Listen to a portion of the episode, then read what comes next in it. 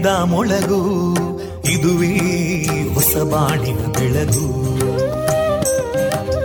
ಪಾಂಚಜನ್ಯದ ಮೊಳಗು ಇದುವೇ ಹೊಸ ಬಾಳಿನ ಬೆಳಗು.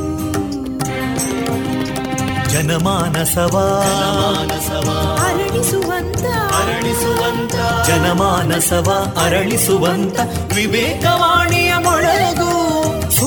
ದುಃಖಗಳಿಗೆ ತಾಕೊರಳಾಗುವ ನೆಲ ಪ್ರೀತಿಯದಿ ಮೊಳಗು ಇದುವೇ ಹೊಸ ಬಾಣಿನ ಬೆಳಗು ಇದುವೇ ಪಾಂಚಜನ್ಯದ ಮೊಳಗು ಇದುವೇ ಪಾಂಚಜನ್ಯದ ಮೊಳಗು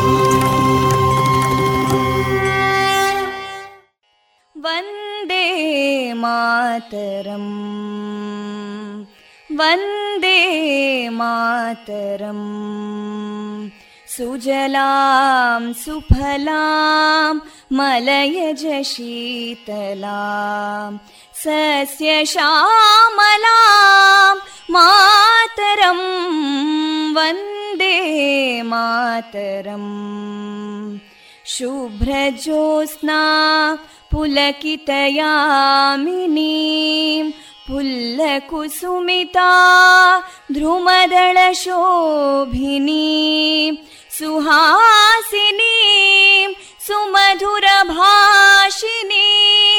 सुखदां वरदां मातरम् वन्दे मातरम् कोटि कोटि कण्ठा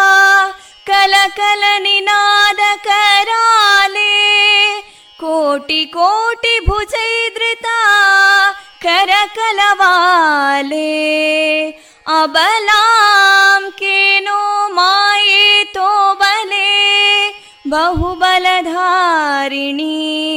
नमामि तारिणीं रिपुदलवारिणी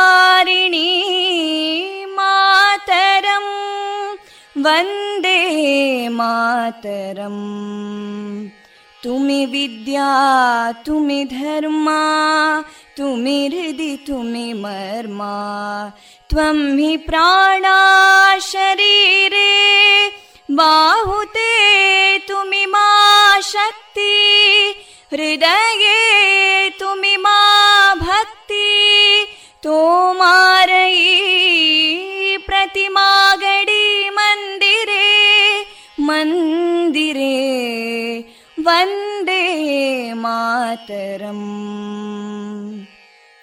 त्वं हि दुर्गा दशप्रहरणधारिणीं कमलां कमलदलविहारिणीं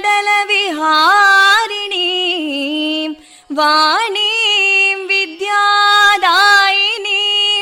नमामि त्वां नमामि कमलाम् अमलामतुलां सुजलां सुफलां मातरम् वन्दे मातरम् श्यामलां सरलां सुस्मितां भूषितां धरणीं भरणीं मातरम् वन्दे मातरम् वन्दे मातरम्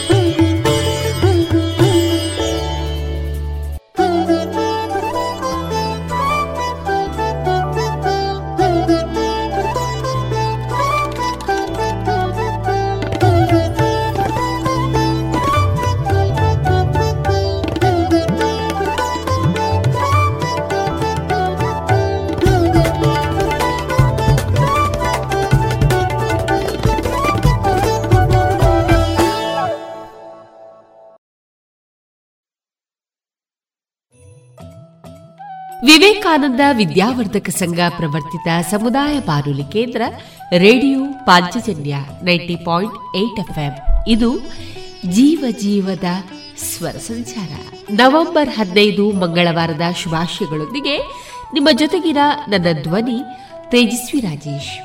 ಮಹಾಭಾರತ ಈ ಕಥೆಯಲ್ಲಿ ಅರ್ಜುನ ಕೇಳ್ತಾನಂತೆ, ಎಲ್ಲವೂ ಹಣೆಬರಹದಲ್ಲಿ ಬರೆದಿದ್ದಾರೆ ಅಂದ ಮೇಲೆ ಪ್ರಯತ್ನಪಟ್ಟು ಫಲವೇನು ಎಂದು. ಅದಕ್ಕೆ ಶ್ರೀಕೃಷ್ಣ ಭಗವಾನ್ ಉತ್ತರಿಸ್ತಾನೆ, ಯಾರಿಗೆ ಗೊತ್ತು? ಪ್ರಯತ್ನ ಪಟ್ಟರೆ ಸಿಗ್ತದೆ ಎಂದು ಹಡೆಬರಹದಲ್ಲಿ ಬರೆದಿದ್ರೆ. ಪ್ರಯತ್ನ ಸರ್ವಸಿದ್ಧಿ ಸಾಧನವು ಸಾಧನಂ ಎನ್ನುವ ಈ ಭಗವದ್ಗೀತೆಯ ಸಾರವನ್ನ ಎಲ್ಲ ಪ್ರಿಯ ಶ್ರೋತೃ ಬಾಂಧವರಿಗೆ ಸಾರ್ಥ. ಕೇಳುಗರೆ, ಈ ದಿನ ನಮ್ಮ ನಿಲಯದಿಂದ ಪ್ರಸಾರಗೊಳ್ಳಲಿರುವಂತಹ ಕಾರ್ಯಕ್ರಮದ ವಿವರಗಳು ಇಂತಿದೆ. ಮೊದಲಿಗೆ ಭಕ್ತಿ ಗೀತೆಗಳು ಮಾರುಕಟ್ಟೆದಾರಣೆ ಗೀತಾಮೃತ ಬಿಂದು ಉಷಾ ಡಿ ಜೋಯಿಸ್ ದರಳಗೋಡು ತೀರ್ಥಹಳ್ಳಿ ಅವರಿಂದ ಹರಿನಾಮ, ಕೃಷಿ ಲೋಕದಲ್ಲಿ ಅಡಿಕೆ ಪತ್ರಿಕೆ ಸಂಪಾದಕರಾದ ಶ್ರೀಪಡ್ರೆ ಅವರಿಂದ ಜಲ ಮರುಪೂರಣ ಈ ವಿಚಾರವಾಗಿ ಮುಂದುವರಿದ ಮಾಹಿತಿ. ಸಾಧನಾ ಸಂಗೀತ ಶಾಲಾ ವಿದ್ಯಾರ್ಥಿಗಳಿಂದ ಸಂಗೀತ ಕಚೇರಿ, ವಿವೇಕಾನಂದ ಪದವಿ ಕಾಲೇಜು ವಿದ್ಯಾರ್ಥಿನಿ ಚೈತನ್ಯ ಲಕ್ಷ್ಮಿ ಅವರಿಂದ ಲೇಖನ ವಾಚನ, ಮಾತು ಕೊನೆಯಲ್ಲಿ ಮಧುರ ಗೀತೆಗಳು ಪ್ರಸಾರಗೊಳ್ಳಲಿದೆ.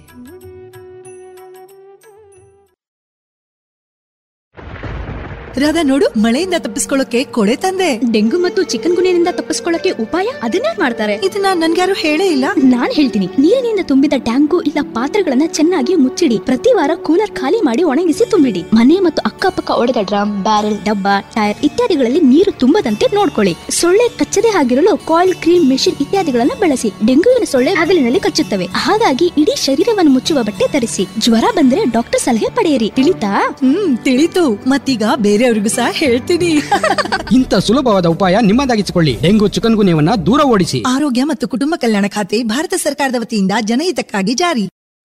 ಇದೀಗ ಭಕ್ತಿ ಗೀತೆಗಳನ್ನ ಕೇಳೋಣ.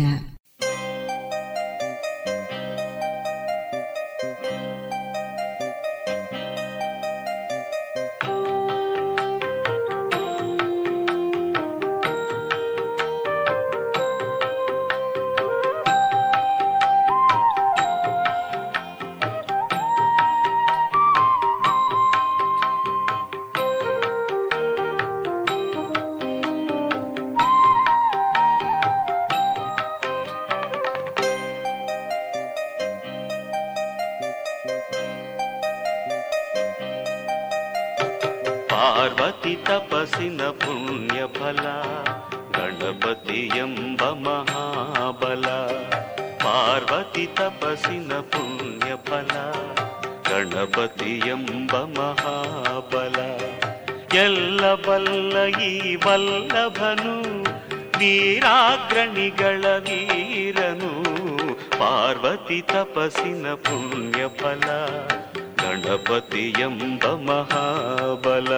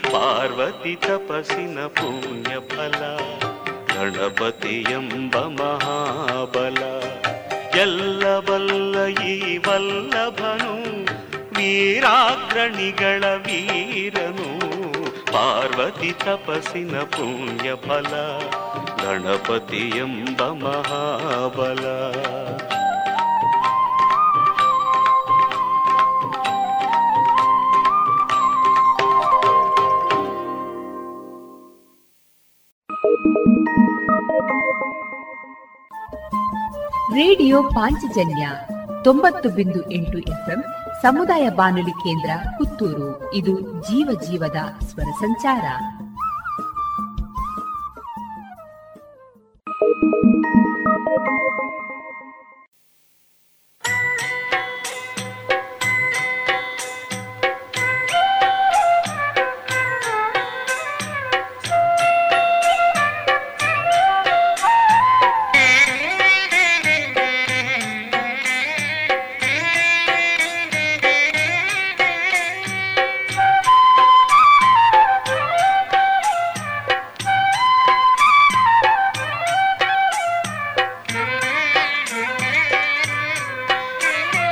ಶ್ರಾವಣ ಮಾಸದ ಮಂಗಳ ಗೌರಿ ಮನೆ ಮನೆ ಬೆಳಗಮ್ಮ ದಯ ತೋರಿ ಶ್ರಾವಣ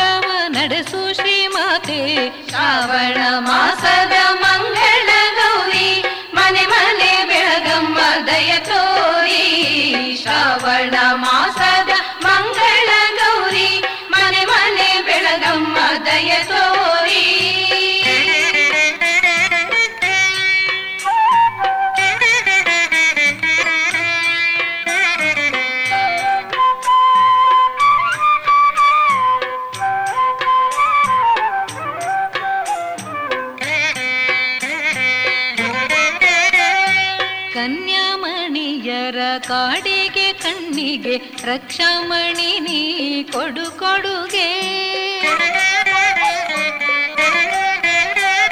ಕನ್ಯಾಮಣಿಯರ ಕಾಡಿಗೆ ಕಣ್ಣಿಗೆ ರಕ್ಷಾಮಣಿ ನೀ ಕೊಡು ಕೊಡುಗೆ. ಮಾಂಗಲ್ಯವದು ನಿನ್ನಿಂದ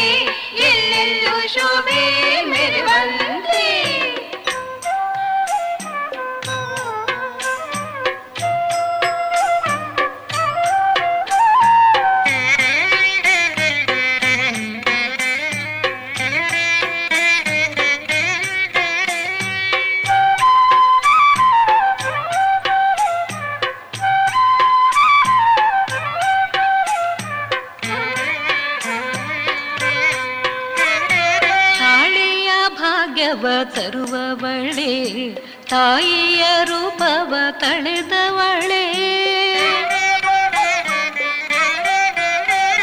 ತಾಳಿಯ ಭಾಗ್ಯವ ತರುವವಳೆ. ತಾಯಿಯ ರೂಪವ ತಳೆದವಳೆ ತಾಮಸವಿಲ್ಲದೆ ವರ ನೀಡು ತಾಮಸವಿಲ್ಲದೆ ವರ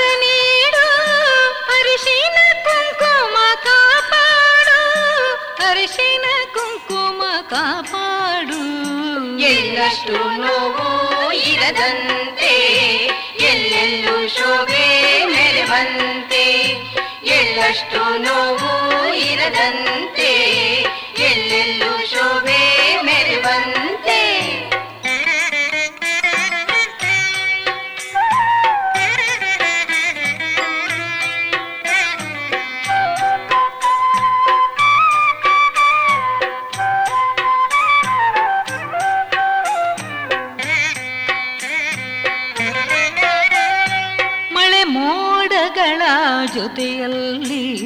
ಕರುಣಾರಸವನು ನೀ ಚಲ್ಲಿ.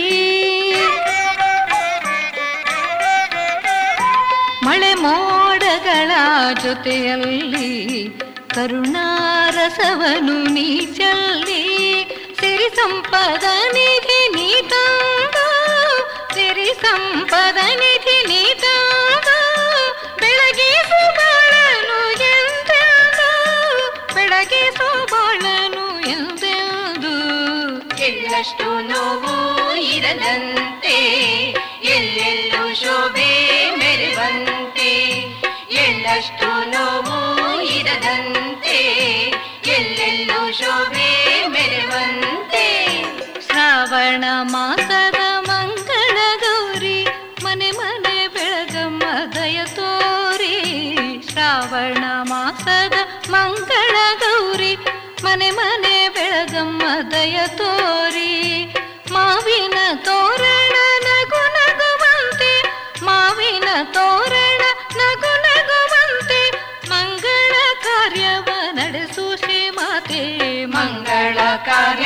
ನಡೆಸು ಶ್ರೀಮಾತೆ.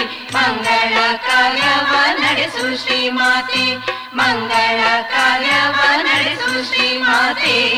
ಮಂಗಳ ಕಾರ್ಯವ ನಡೆಸು ಶ್ರೀಮಾತೆ. ಮಂಗಳ ಕಾರ್ಯವ ನಡೆಸು ಶ್ರೀಮಾತೆ. ಮಂಗಳ ಕಾರ್ಯವ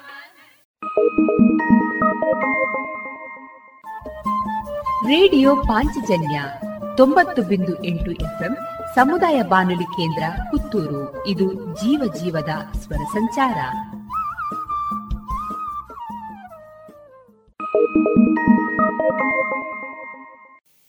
ಗೌರಿ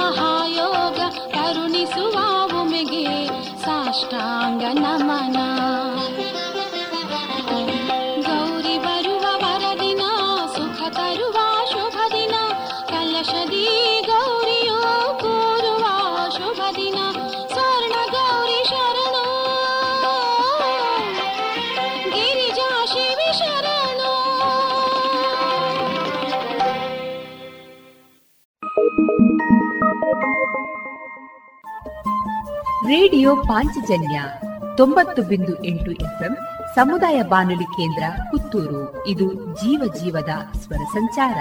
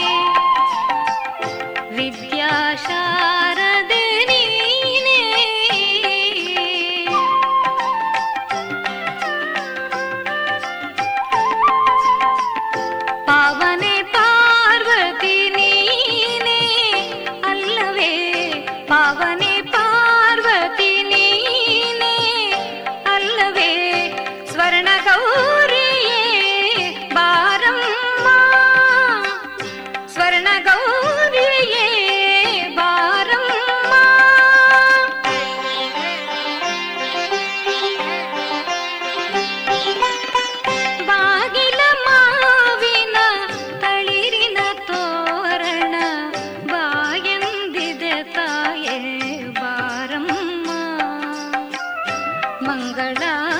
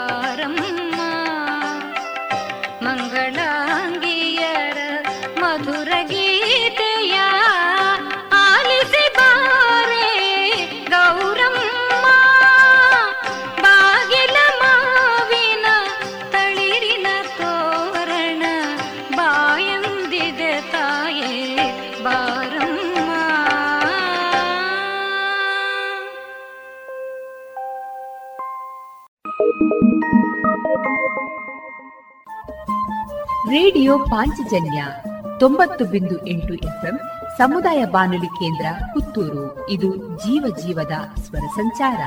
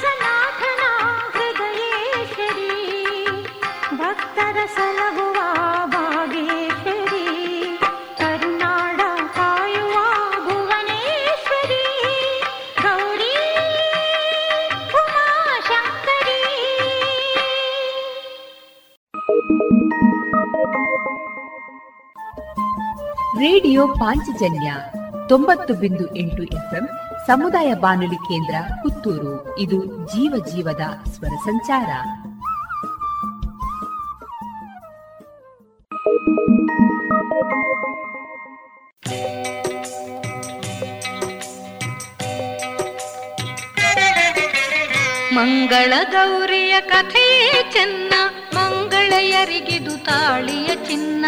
ಮಂಗಳ ಗೌರಿಯ ಕಥೆ ಚೆನ್ನ, ಮಂಗಳೆಯರಿಗಿದು ತಾಳಿಯ ಚಿನ್ನ. ಶ್ರಾವಣ ಮಾಸದ ಭೌಮ ದಿನ, ಶ್ರಾವಣ ಮಾಸದ ಭೌಮ ದಿನ. ಶ್ರೀಮತಿ ಬಾಳಿನ ಉನ್ನತ ಸ್ಥಾನ. ಮಂಗಳ ಗೌರಿಯ ಕಥೆ ಚೆನ್ನ.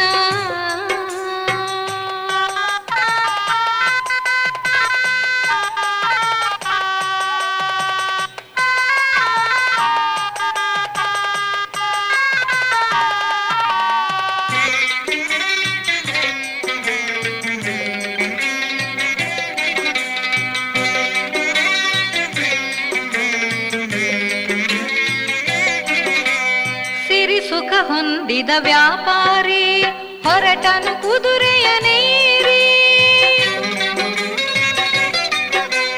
ಸಿರಿ ಸುಖ ಹೊಂದಿದ ವ್ಯಾಪಾರಿ ಹೊರಟನು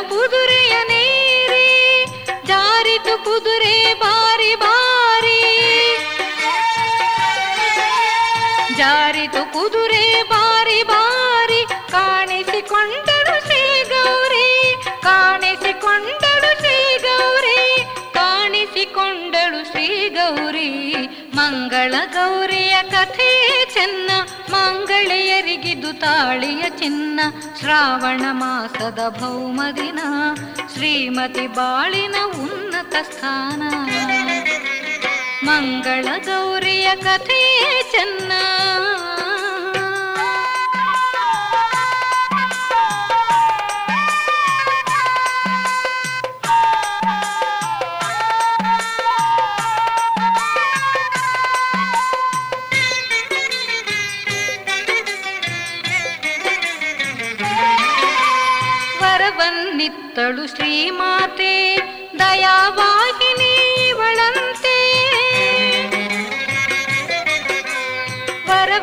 ವರವನ್ನಿತ್ತಳು ಶ್ರೀಮಾತೆ, ದಯಾವಾಹಿನಿ ಇವಳಂತೆ ತೋರಿದಳಿವಳು ತಾಯಿಯ ಮಮತೆ. ತೋರಿದಳಿವಳು ತಾಯಿಯ ಮಮತೆ, ಒಲಿದಳು ದೇವಿ ನೀಗೆ ತುಟಂತೆ, ಒಲಿದಳು ದೇವಿ ನೀಗೆ ತುಟಂತೆ, ಒಲಿದಳು ದೇವಿ ನೀಗಿತು ಚಿಂತೆ, ಮಂಗಳ ಗೌರಿಯ ಕಥೆ ಚೆನ್ನ ತಾಳಿಯ ಚಿನ್ನ ಶ್ರಾವಣ ಮಾಸದ ಭೌಮ ದಿನ ಶ್ರೀಮತಿ ಬಾಳಿನ ಉನ್ನತ ಸ್ಥಾನ. ಮಂಗಳ ಗೌರಿಯ ಕಥೆ ಚೆನ್ನ.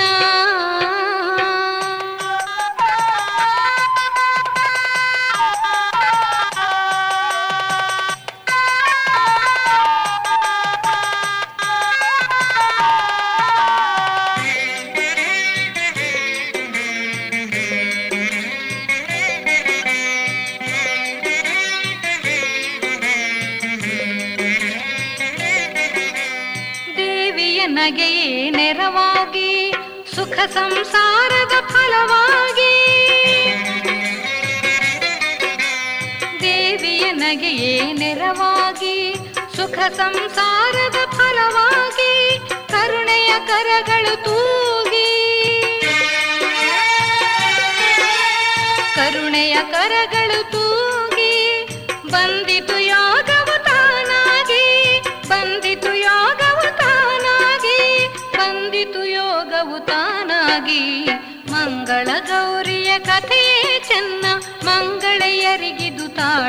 ಚಿನ್ನ ಮಂಗಳ ಗೌರಿಯ ಕಥೆಯೇ ಚೆನ್ನ, ಮಂಗಳೆಯರಿಗಿದು ತಾಳಿಯ ಚಿನ್ನ. ಶ್ರಾವಣ ಮಾಸದ ಭೌಮದಿನ ಶ್ರಾವಣ ಮಾಸದ ಭೌಮದಿನ ಶ್ರೀಮತಿ ಬಾಳಿನ ಉನ್ನತ ಸ್ಥಾನ. ಮಂಗಳ ಗೌರಿಯ ಕಥೆಯೇ ಚೆನ್ನ.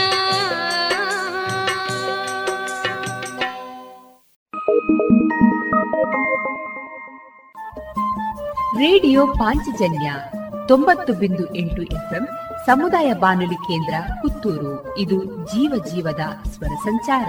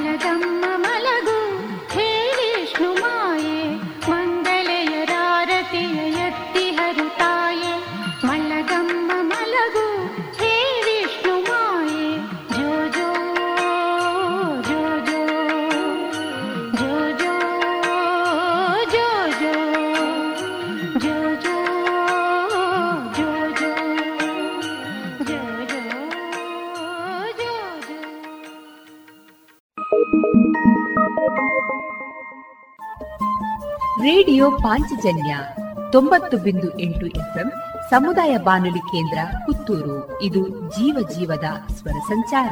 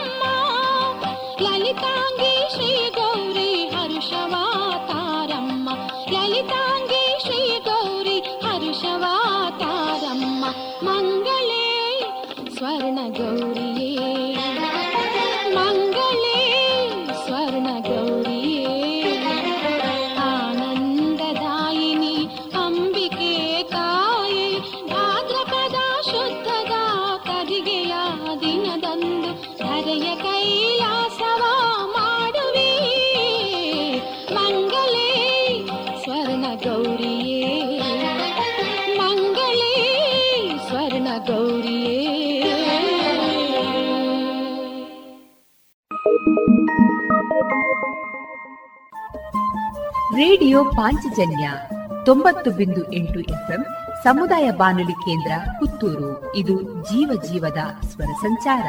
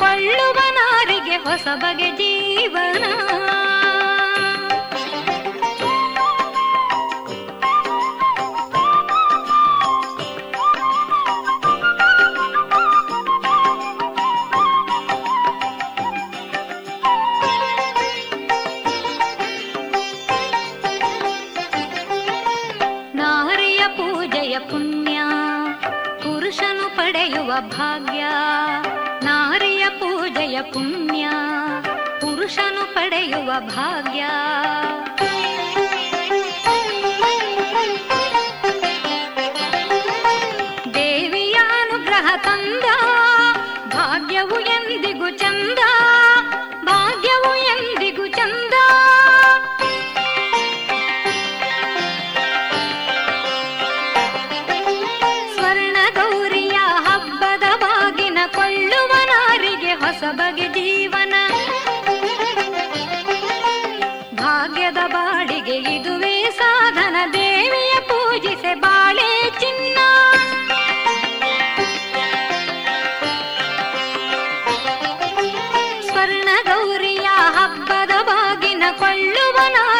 ಹೊಸಬಗೆ ಜೀವನ. ಭಾಗ್ಯದ ಬಾಳಿಗೆ ಇದುವೇ ಸಾಧನ, ದೇವಿಯ ಪೂಜಿಸೆ ಬಾಳೆ ಚಿನ್ನ.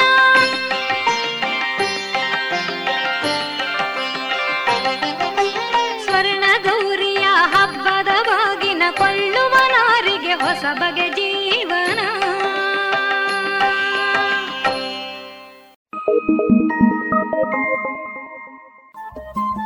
ರೇಡಿಯೋ ಪಾಂಚಜನ್ಯ ತೊಂಬತ್ತು ಬಿಂದು ಎಂಟು ಎಫ್ಎಂ ಸಮುದಾಯ ಬಾನುಲಿ ಕೇಂದ್ರ ಪುತ್ತೂರು. ಇದು ಜೀವ ಜೀವದ ಸ್ವರ ಸಂಚಾರ.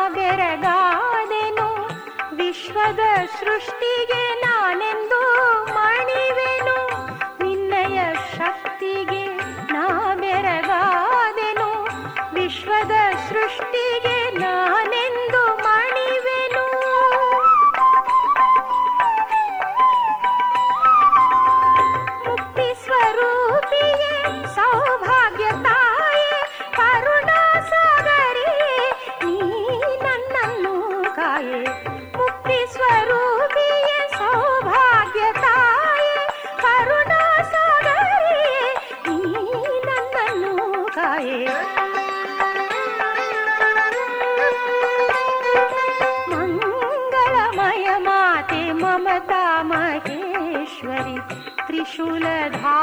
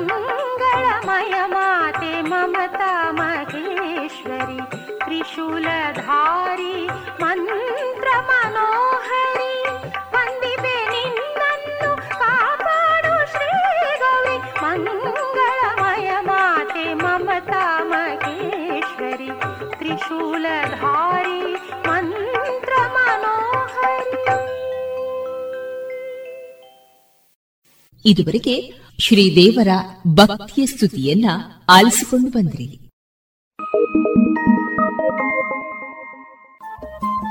ರೇಡಿಯೋ ಪಾಂಚಜನ್ಯ ತೊಂಬತ್ತು ಬಿಂದು ಎಂಟು ಎಫ್ಎಂ ಸಮುದಾಯ ಬಾನುಲಿ ಕೇಂದ್ರ ಪುತ್ತೂರು. ಇದು ಜೀವ ಜೀವದ ಸ್ವರ ಸಂಚಾರ.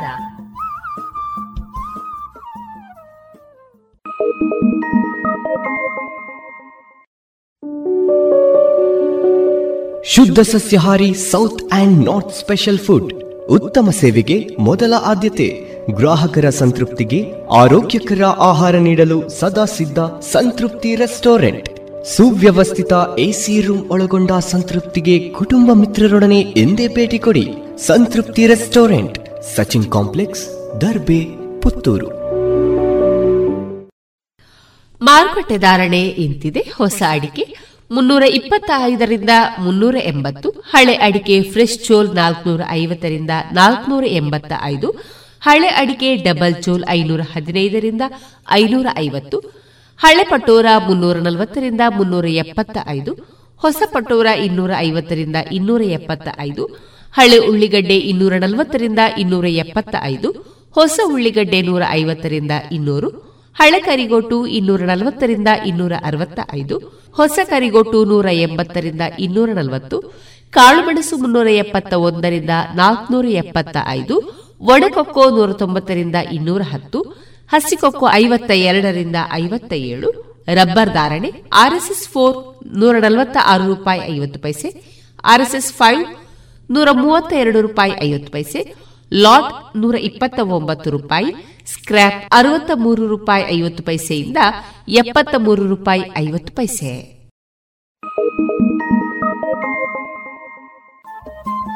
ರೇಡಿಯೋ ಪಾಂಚಜನ್ಯ ತೊಂಬತ್ತು ಬಿಂದು ಎಂಟು ಎಫ್ಎಂ ಸಮುದಾಯ ಬಾನುಲಿ ಕೇಂದ್ರ ಪುತ್ತೂರು. ಇದು ಜೀವ ಜೀವದ ಸ್ವರ ಸಂಚಾರ.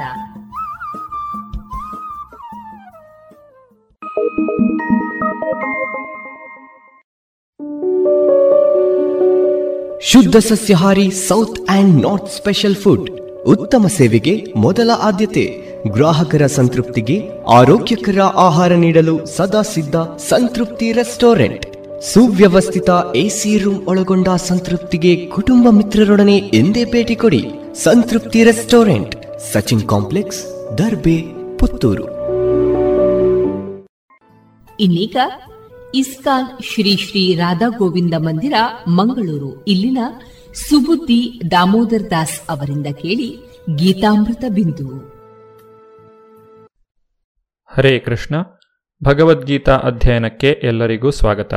ಭಗವದ್ಗೀತೆಯ ಒಂಬತ್ತನೇ ಅಧ್ಯಾಯವನ್ನು ರಾಜವಿದ್ಯಾ ರಾಜಗುಹ್ಯ ಯೋಗ ಎಂದು ಕರೆಯುತ್ತಾರೆ. ಇದನ್ನು ರಹಸ್ಯತಮ ಜ್ಞಾನ ಎಂದೂ ಕರೆಯುತ್ತಾರೆ. ಇಂದ್ರಿಯ ಭೋಗದ ಅಭಿಲಾಷೆಯಿಂದ ಇಂದ್ರಾದಿ ದೇವತೆಗಳನ್ನು ಪೂಜಿಸಿ, ಸ್ವರ್ಗಲೋಕಗಳನ್ನು ಅರಸುತ್ತಾ, ಯಜ್ಞಗಳನ್ನು ಮಾಡುವ ಜನರ ಗತಿ ಏನಾಗುತ್ತದೆ ಎಂಬುದನ್ನು ನಾವು ಹಿಂದಿನ ಸಂಚಿಕೆಯಲ್ಲಿ ನೋಡಿದ್ದೇವೆ. ವ್ಯಕ್ತಿಯು ಯಾವ ರೀತಿಯ ದೇವತೆಯನ್ನು ಆರಾಧಿಸುತ್ತಾನೋ ಆ ದೇವತೆಯ ಲೋಕಕ್ಕೆ ಹೋಗಿ ಸೇರುತ್ತಾನೆ. ಆದರೆ ಅಲ್ಲಿ ಜನ್ಮ, ಮೃತ್ಯು, ಜರಾವ್ಯಾಧಿಗಳಿಂದ ಆತನಿಗೆ ಬಿಡುಗಡೆ ದೊರೆಯುವುದಿಲ್ಲ.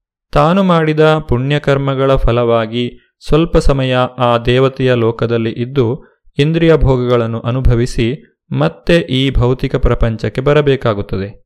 ಆದರೆ ಭಗವಂತನ ಭಕ್ತಿಯನ್ನು ಮಾಡಿ ಯಾರು ಭಗವಂತನ ಧಾಮಕ್ಕೆ ಹೋಗುತ್ತಾರೋ ಅವರು ಈ ಭೌತಿಕ ಪ್ರಪಂಚಕ್ಕೆ ಮತ್ತೆ ಬರಬೇಕಾಗಿಲ್ಲ. ಭಗವಂತನ ಭಕ್ತಿಯನ್ನು ಮಾಡಲು ಕಷ್ಟಕರವಾದಂತಹ ಯಜ್ಞಾಚರಣೆಗಳನ್ನು ಮಾಡುವ ಅಗತ್ಯವಿಲ್ಲ. ಭಗವಂತನು ಪರಮ ದಯಾಳುವಾಗಿದ್ದಾನೆ ಆತನು ತನ್ನ ಭಕ್ತನು ಪ್ರೀತಿಯಿಂದ ಕೊಡುವಂತಹ ಪ್ರತಿಯೊಂದನ್ನೂ ಸ್ವೀಕರಿಸುತ್ತಾನೆ. ಇದನ್ನೇ ಯಜ್ಞ ಎಂದು ಕರೆಯುತ್ತಾರೆ. ಪತ್ರಂ ಪುಷ್ಪಂ ಫಲಂ ತೋಯಂ ಯೋ ಮೇ ಭಕ್ತ್ಯಾ ಪ್ರಯಚ್ಛತಿ. ತದಹಂ ಭಕ್ತಿ ಉಪಹೃತಂ ಅಶ್ನಾಮಿ ಪ್ರಯತಾತ್ಮನಃ. ಅನುವಾದ, ಯಾರಾದರೂ ನನಗೆ ಪ್ರೀತಿ ಮತ್ತು ಭಕ್ತಿಗಳಿಂದ ಒಂದು ಎಲೆ, ಒಂದು ಹೂವು, ಒಂದು ಹಣ್ಣು ಅಥವಾ ಒಂದಿಷ್ಟು ನೀರನ್ನು ಅರ್ಪಿಸಿದರೆ ನಾನು ಅದನ್ನು ಸ್ವೀಕರಿಸುತ್ತೇನೆ. ಭಗವಂತನು ತನ್ನ ಭಕ್ತನಿಂದ ಅಪೇಕ್ಷಿಸುವುದು ಯಾವುದೇ ವಸ್ತುವನ್ನಲ್ಲ, ಬದಲಾಗಿ ಪ್ರೀತಿಯನ್ನು ಮಾತ್ರ. ಆದ್ದರಿಂದ ಇಲ್ಲಿ ಭಕ್ತಿ ಎಂಬ ಪದವನ್ನು ಬಹಳ ಪ್ರಮುಖವಾಗಿ ಬಳಸಲಾಗಿದೆ. ಭಕ್ತಿಯಿಲ್ಲದೆ ನಾವು ಮಾಡಿದಂತಹ ಯಾವ ಪೂಜೆಯನ್ನು ಭಗವಂತನು ಸ್ವೀಕರಿಸುವುದಿಲ್ಲ. ಏಕೆಂದರೆ ನಾವು ನೀಡುವ ಯಾವ ವಸ್ತುವಿನ ಅಗತ್ಯವೂ ಭಗವಂತನಿಗೆ ಇಲ್ಲ. ಆತನು ಆತ್ಮಾರಾಮನಾಗಿದ್ದಾನೆ, ಪರಿಪೂರ್ಣನಾಗಿದ್ದಾನೆ. ನಾವು ಏನನ್ನಾದರೂ ಆತನಿಗೆ ನೀಡುತ್ತೇವೆಂದರೆ ಅದು ನಮ್ಮ ಒಳಿತಿಗಾಗಿಯೇ. ಆನಂದಮಯೋ ಅಭ್ಯಾಸಾತ್. ಪ್ರತಿಯೊಂದು ಜೀವಿಯೂ ಆನಂದವನ್ನು ಹುಡುಕುತ್ತಿದೆ. ಶಾಶ್ವತವಾದ ಆನಂದಮಯವಾದ ನಿವಾಸವನ್ನು ಪಡೆಯಲು ಕೃಷ್ಣ ಪ್ರಜ್ಞೆಯಲ್ಲಿ ಅಥವಾ ಭಗವಂತನ ದಿವ್ಯ ಪ್ರೀತಿಯುತ ಸೇವೆಯಲ್ಲಿ ನಿರತನಾಗಿರುವುದು ಅತ್ಯವಶ್ಯಕ. ಈ ಆನಂದವನ್ನು ಪಡೆಯುವುದು ಬಹು ಸುಲಭವಾದದ್ದು. ಒಬ್ಬ ವ್ಯಕ್ತಿ ಬಡವರಲ್ಲಿ ಬಡವನಾಗಿದ್ದು ಯಾವ ಅರ್ಹತೆಯೂ ಇಲ್ಲದಿದ್ದರೂ ಇದನ್ನು ಪ್ರಯತ್ನಿಸಬಹುದು. ಇರಬೇಕಾದ ಏಕೈಕ ಅರ್ಹತೆ ಎಂದರೆ ಭಕ್ತನಾಗಿರುವುದು. ವ್ಯಕ್ತಿಯು ಏನಾಗಿದ್ದಾನೆ ಅವನ ಸ್ಥಿತಿ ಏನು ಇದು ಯಾವುದೂ ಮುಖ್ಯವಲ್ಲ. ಈ ವಿಧಾನವು ಎಷ್ಟು ಸುಲಭವಾದುದೆಂದರೆ ನಿಜವಾದ ಪ್ರೀತಿಯಿಂದ ಪರಮಪ್ರಭುವಿಗೆ ಒಂದು ಎಲೆಯನ್ನಾಗಲಿ, ಹಣ್ಣನ್ನಾಗಲಿ, ಒಂದಿಷ್ಟು ನೀರನ್ನಾಗಲಿ ಅರ್ಪಿಸಬಹುದು. ಭಗವಂತನು ಅದನ್ನು ಸಂತೋಷದಿಂದ ಸ್ವೀಕರಿಸುತ್ತಾನೆ. ಆದ್ದರಿಂದ ಕೃಷ್ಣ ಪ್ರಜ್ಞೆಯನ್ನು ಬೆಳೆಸಿಕೊಳ್ಳುವುದು ಬಹು ಸುಲಭ ಇದು ಎಲ್ಲರಿಗೂ ಸಾಧ್ಯವಾಗುವಂತಹದ್ದು. ಇದರಿಂದ ಯಾರನ್ನೂ ದೂರವಿಡುವ ಅಗತ್ಯವಿಲ್ಲ. ಭಗವಾನ್ ಶ್ರೀಕೃಷ್ಣನಿಗೆ ಪ್ರೇಮಪೂರ್ವಕ ಸೇವೆ ಮಾತ್ರವೇ ಬೇಕು. ಬೇರೇನೂ ಬೇಡ. ಭಕ್ತರು ಭಗವಂತನಿಗೆ ಭಕ್ತಿಯಿಂದ ಹೂವು, ಹಣ್ಣು, ಎಲೆ ಅಥವಾ ನೀರು ಏನನ್ನು ನೀಡಿದರೂ ಆತನು ಸ್ವೀಕರಿಸುತ್ತಾನೆ. ಭಕ್ತರಲ್ಲದವರಿಂದ ಆತನು ಏನನ್ನೂ ಸ್ವೀಕರಿಸುವುದಿಲ್ಲ. ಸ್ವಯಂ ಪೂರ್ಣನಾದಂತಹ ಭಗವಂತನಿಗೆ ಯಾವುದರ ಅಗತ್ಯವೂ ಇಲ್ಲ. ಆದರೂ ಪ್ರೀತಿ ವಿಶ್ವಾಸಗಳ ವಿನಿಮಯವೆಂದು ತನ್ನ ಭಕ್ತರ ಕಾಣಿಕೆಯನ್ನು ಆತನು ಸ್ವೀಕರಿಸುತ್ತಾನೆ. ಕೃಷ್ಣ ಪ್ರಜ್ಞೆಯನ್ನು ಬೆಳೆಸಿಕೊಳ್ಳುವುದೇ ಬದುಕಿನಲ್ಲಿ ಅತ್ಯುನ್ನತ ಪರಿಪೂರ್ಣತೆ. ಭಕ್ತಿ ಎಂಬ ಪದವನ್ನು ಈ ಶ್ಲೋಕದಲ್ಲಿ ಎರಡು ಬಾರಿ ಬಳಸಿದೆ. ಭಗವಂತನ ಬಳಿಗೆ ಹೋಗಲು ಭಕ್ತಿಯೊಂದೇ ಮಾರ್ಗ ಎಂದು ತಿಳಿಸುವುದು ಇದರ ಉದ್ದೇಶ. ವಿದ್ವಾಂಸನಾಗುವುದು ಶ್ರೀಮಂತನೋ ತತ್ವಶಾಸ್ತ್ರಜ್ಞನೋ ಆಗುವುದು. ಇಂತಹ ಯಾವುದೇ ಸಾಧನವು ಯಾವುದೇ ಕಾಣಿಕೆಯನ್ನು ಸ್ವೀಕರಿಸುವಂತೆ ಕೃಷ್ಣನ ಮನಸ್ಸನ್ನು ಒಲಿಸಲಾರದು. ಭಕ್ತಿಯ ಮೂಲ ತತ್ವವಿಲ್ಲದೆ ಯಾರಿಂದಲೇ ಆಗಲಿ, ಯಾವ ಕಾಣಿಕೆಯನ್ನೇ ಆಗಲಿ ಸ್ವೀಕರಿಸುವಂತೆ ಭಗವಂತನ ಮನಸ್ಸನ್ನು ಒಲಿಸಲು ಸಾಧ್ಯವಿಲ್ಲ. ಕೃಷ್ಣ ಪ್ರಜ್ಞೆಯನ್ನು ಈಗಷ್ಟೇ ಆರಂಭಿಸಿದ ವ್ಯಕ್ತಿಯು ಭಗವಂತನಲ್ಲಿ ದೃಢವಾದ ಶ್ರದ್ಧೆ, ಭಕ್ತಿ ಇವುಗಳನ್ನು ಹೊಂದಿಲ್ಲದೇ ಇರಬಹುದು. ಅಂತಹವರು ಯಾವ ರೀತಿಯಾಗಿ ತಮ್ಮ ಕೃಷ್ಣ ಪ್ರಜ್ಞೆಯನ್ನು ಬೆಳೆಸಿಕೊಳ್ಳಬಹುದು ಎಂಬುದನ್ನು ಮುಂದಿನ ಶ್ಲೋಕದಲ್ಲಿ ನಾವು ನೋಡುತ್ತಿದ್ದೇವೆ. ಯತ್ ಕರೋಷಿ ಯದಶ್ನಾಸಿ ಯಜ್ಜುಹೋಷಿ ದದಾಸಿ, ಯತ್ ಯತ್ ತಪಸ್ಯಸಿ ಕೌಂತೆಯ ತತ್ಕುರುಷ್ವಮದರ್ಪಣಂ ಅನುವಾದ ಕುಂತಿಯ ಮಗನಾದ ಅರ್ಜುನನೇ, ನೀನು ಏನನ್ನೇ ಮಾಡು, ಏನನ್ನೇ ಭುಂಜಿಸು, ಏನನ್ನೇ ಅರ್ಪಿಸು ಅಥವಾ ಕೊಟ್ಟುಬಿಡು ಮತ್ತು ಯಾವುದೇ ತಪಸ್ಸನ್ನು ಮಾಡು. ಅದನ್ನು ಕಾಣಿಕೆಯಾಗಿ ನನಗೆ ಅರ್ಪಿಸು. ಈ ಶ್ಲೋಕದಲ್ಲಿ ಭಕ್ತಿ ಎಂಬ ಪದವನ್ನು ಬಳಸಿಲ್ಲ. ಅಂದರೆ ಒಬ್ಬ ವ್ಯಕ್ತಿ ಭಗವಂತನಲ್ಲಿ ಭಕ್ತಿಯನ್ನು ಇನ್ನೂ ಬೆಳೆಸಿಕೊಳ್ಳದೇ ಇದ್ದರೂ ಸಹ ತಾನು ತನ್ನ ಆಧ್ಯಾತ್ಮಿಕ ಪ್ರಗತಿಯನ್ನು ಆರಂಭಿಸಬಹುದು. ಇದಕ್ಕಾಗಿ ಆತನು ತಾನು ಮಾಡುವಂತಹ ಪ್ರತಿಯೊಂದು ಕಾರ್ಯವನ್ನು ಭಗವಂತನಿಗೆ ಅರ್ಪಿಸಬೇಕು. ಹೀಗೆ ಯಾವುದೇ ಸನ್ನಿವೇಶದಲ್ಲಿಯೂ ಭಗವಂತನನ್ನು ಮರೆಯದಿರುವಂತೆ ತನ್ನ ಬದುಕನ್ನು ರೂಪಿಸಿಕೊಳ್ಳುವುದು ಪ್ರತಿಯೊಬ್ಬನ ಕರ್ತವ್ಯ. ಶರೀರ ಪೋಷಣೆಗಾಗಿ ಪ್ರತಿಯೊಬ್ಬರೂ ಏನಾದರೊಂದು ಕೆಲಸವನ್ನು ಮಾಡಲೇಬೇಕು. ಜೀವಿಸಲು ಏನನ್ನಾದರೂ ತಿನ್ನಲೇಬೇಕು. ಭಕ್ತರಾದವರು ಭಗವಂತನಿಗೆ ಅರ್ಪಿಸಿದ ಪ್ರಸಾದವನ್ನು ಸ್ವೀಕರಿಸುತ್ತಾರೆ. ಇದರಿಂದ ಅವರು ಎಲ್ಲ ಐಹಿಕ ಕಲ್ಮಶದಿಂದ ಬಿಡುಗಡೆಯನ್ನು ಪಡೆಯುತ್ತಾರೆ. ಹೀಗೆ ನಾವು ಮಾಡುವಂತಹ ಪ್ರತಿಯೊಂದು ಕಾರ್ಯವನ್ನು ಭಗವಂತನಿಗೆ ಅರ್ಪಿಸಬೇಕು. ಈ ರೀತಿಯಾಗಿ ನಮ್ಮ ಜೀವನವನ್ನು ರೂಪಿಸುವ ಮೂಲಕ ನಾವು ಮಾಡುವಂತಹ ಪ್ರತಿನಿತ್ಯ ಕಾರ್ಯಗಳ ಮೂಲಕವೇ ಭಗವಂತನ ಪೂಜೆಯನ್ನು ಮಾಡಬಹುದು. ಇದನ್ನೇ ಅರ್ಚನೆ ಎಂದು ಕರೆಯುತ್ತಾರೆ. ಪ್ರತಿಯೊಬ್ಬರಿಗೂ ಏನನ್ನಾದರೂ ದಾನ ಮಾಡುವ ಪ್ರವೃತ್ತಿ ಇರುತ್ತದೆ. ಅದನ್ನು ಭಗವಂತನ ಸೇವೆಯಲ್ಲಿ ತೊಡಗಿಸಬಹುದು. ಈ ರೀತಿಯಾಗಿ ವ್ಯಕ್ತಿಯು ಯೋಗಾಭ್ಯಾಸದಲ್ಲಿ ಪರಿಪೂರ್ಣತೆಯನ್ನು ಸಾಧಿಸಲು ಸಾಧ್ಯ. ಆತನು ತನ್ನ ಎಲ್ಲ ಕರ್ಮಬಂಧನಗಳಿಂದ ಬಿಡುಗಡೆಯನ್ನು ಹೊಂದಿ ಭಗವಂತನ ಧಾಮಕ್ಕೆ ಹೋಗುತ್ತಾನೆ.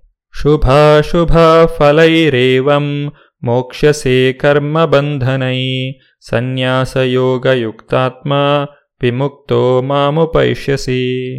ಅನುವಾದ, ಈ ರೀತಿಯಲ್ಲಿ ನೀನು ಕರ್ಮಬಂಧನದಿಂದ ಮತ್ತು ಅದರ ಶುಭಾಶುಭ ಫಲಗಳಿಂದ ಬಿಡುಗಡೆ ಹೊಂದುತ್ತೀಯೆ.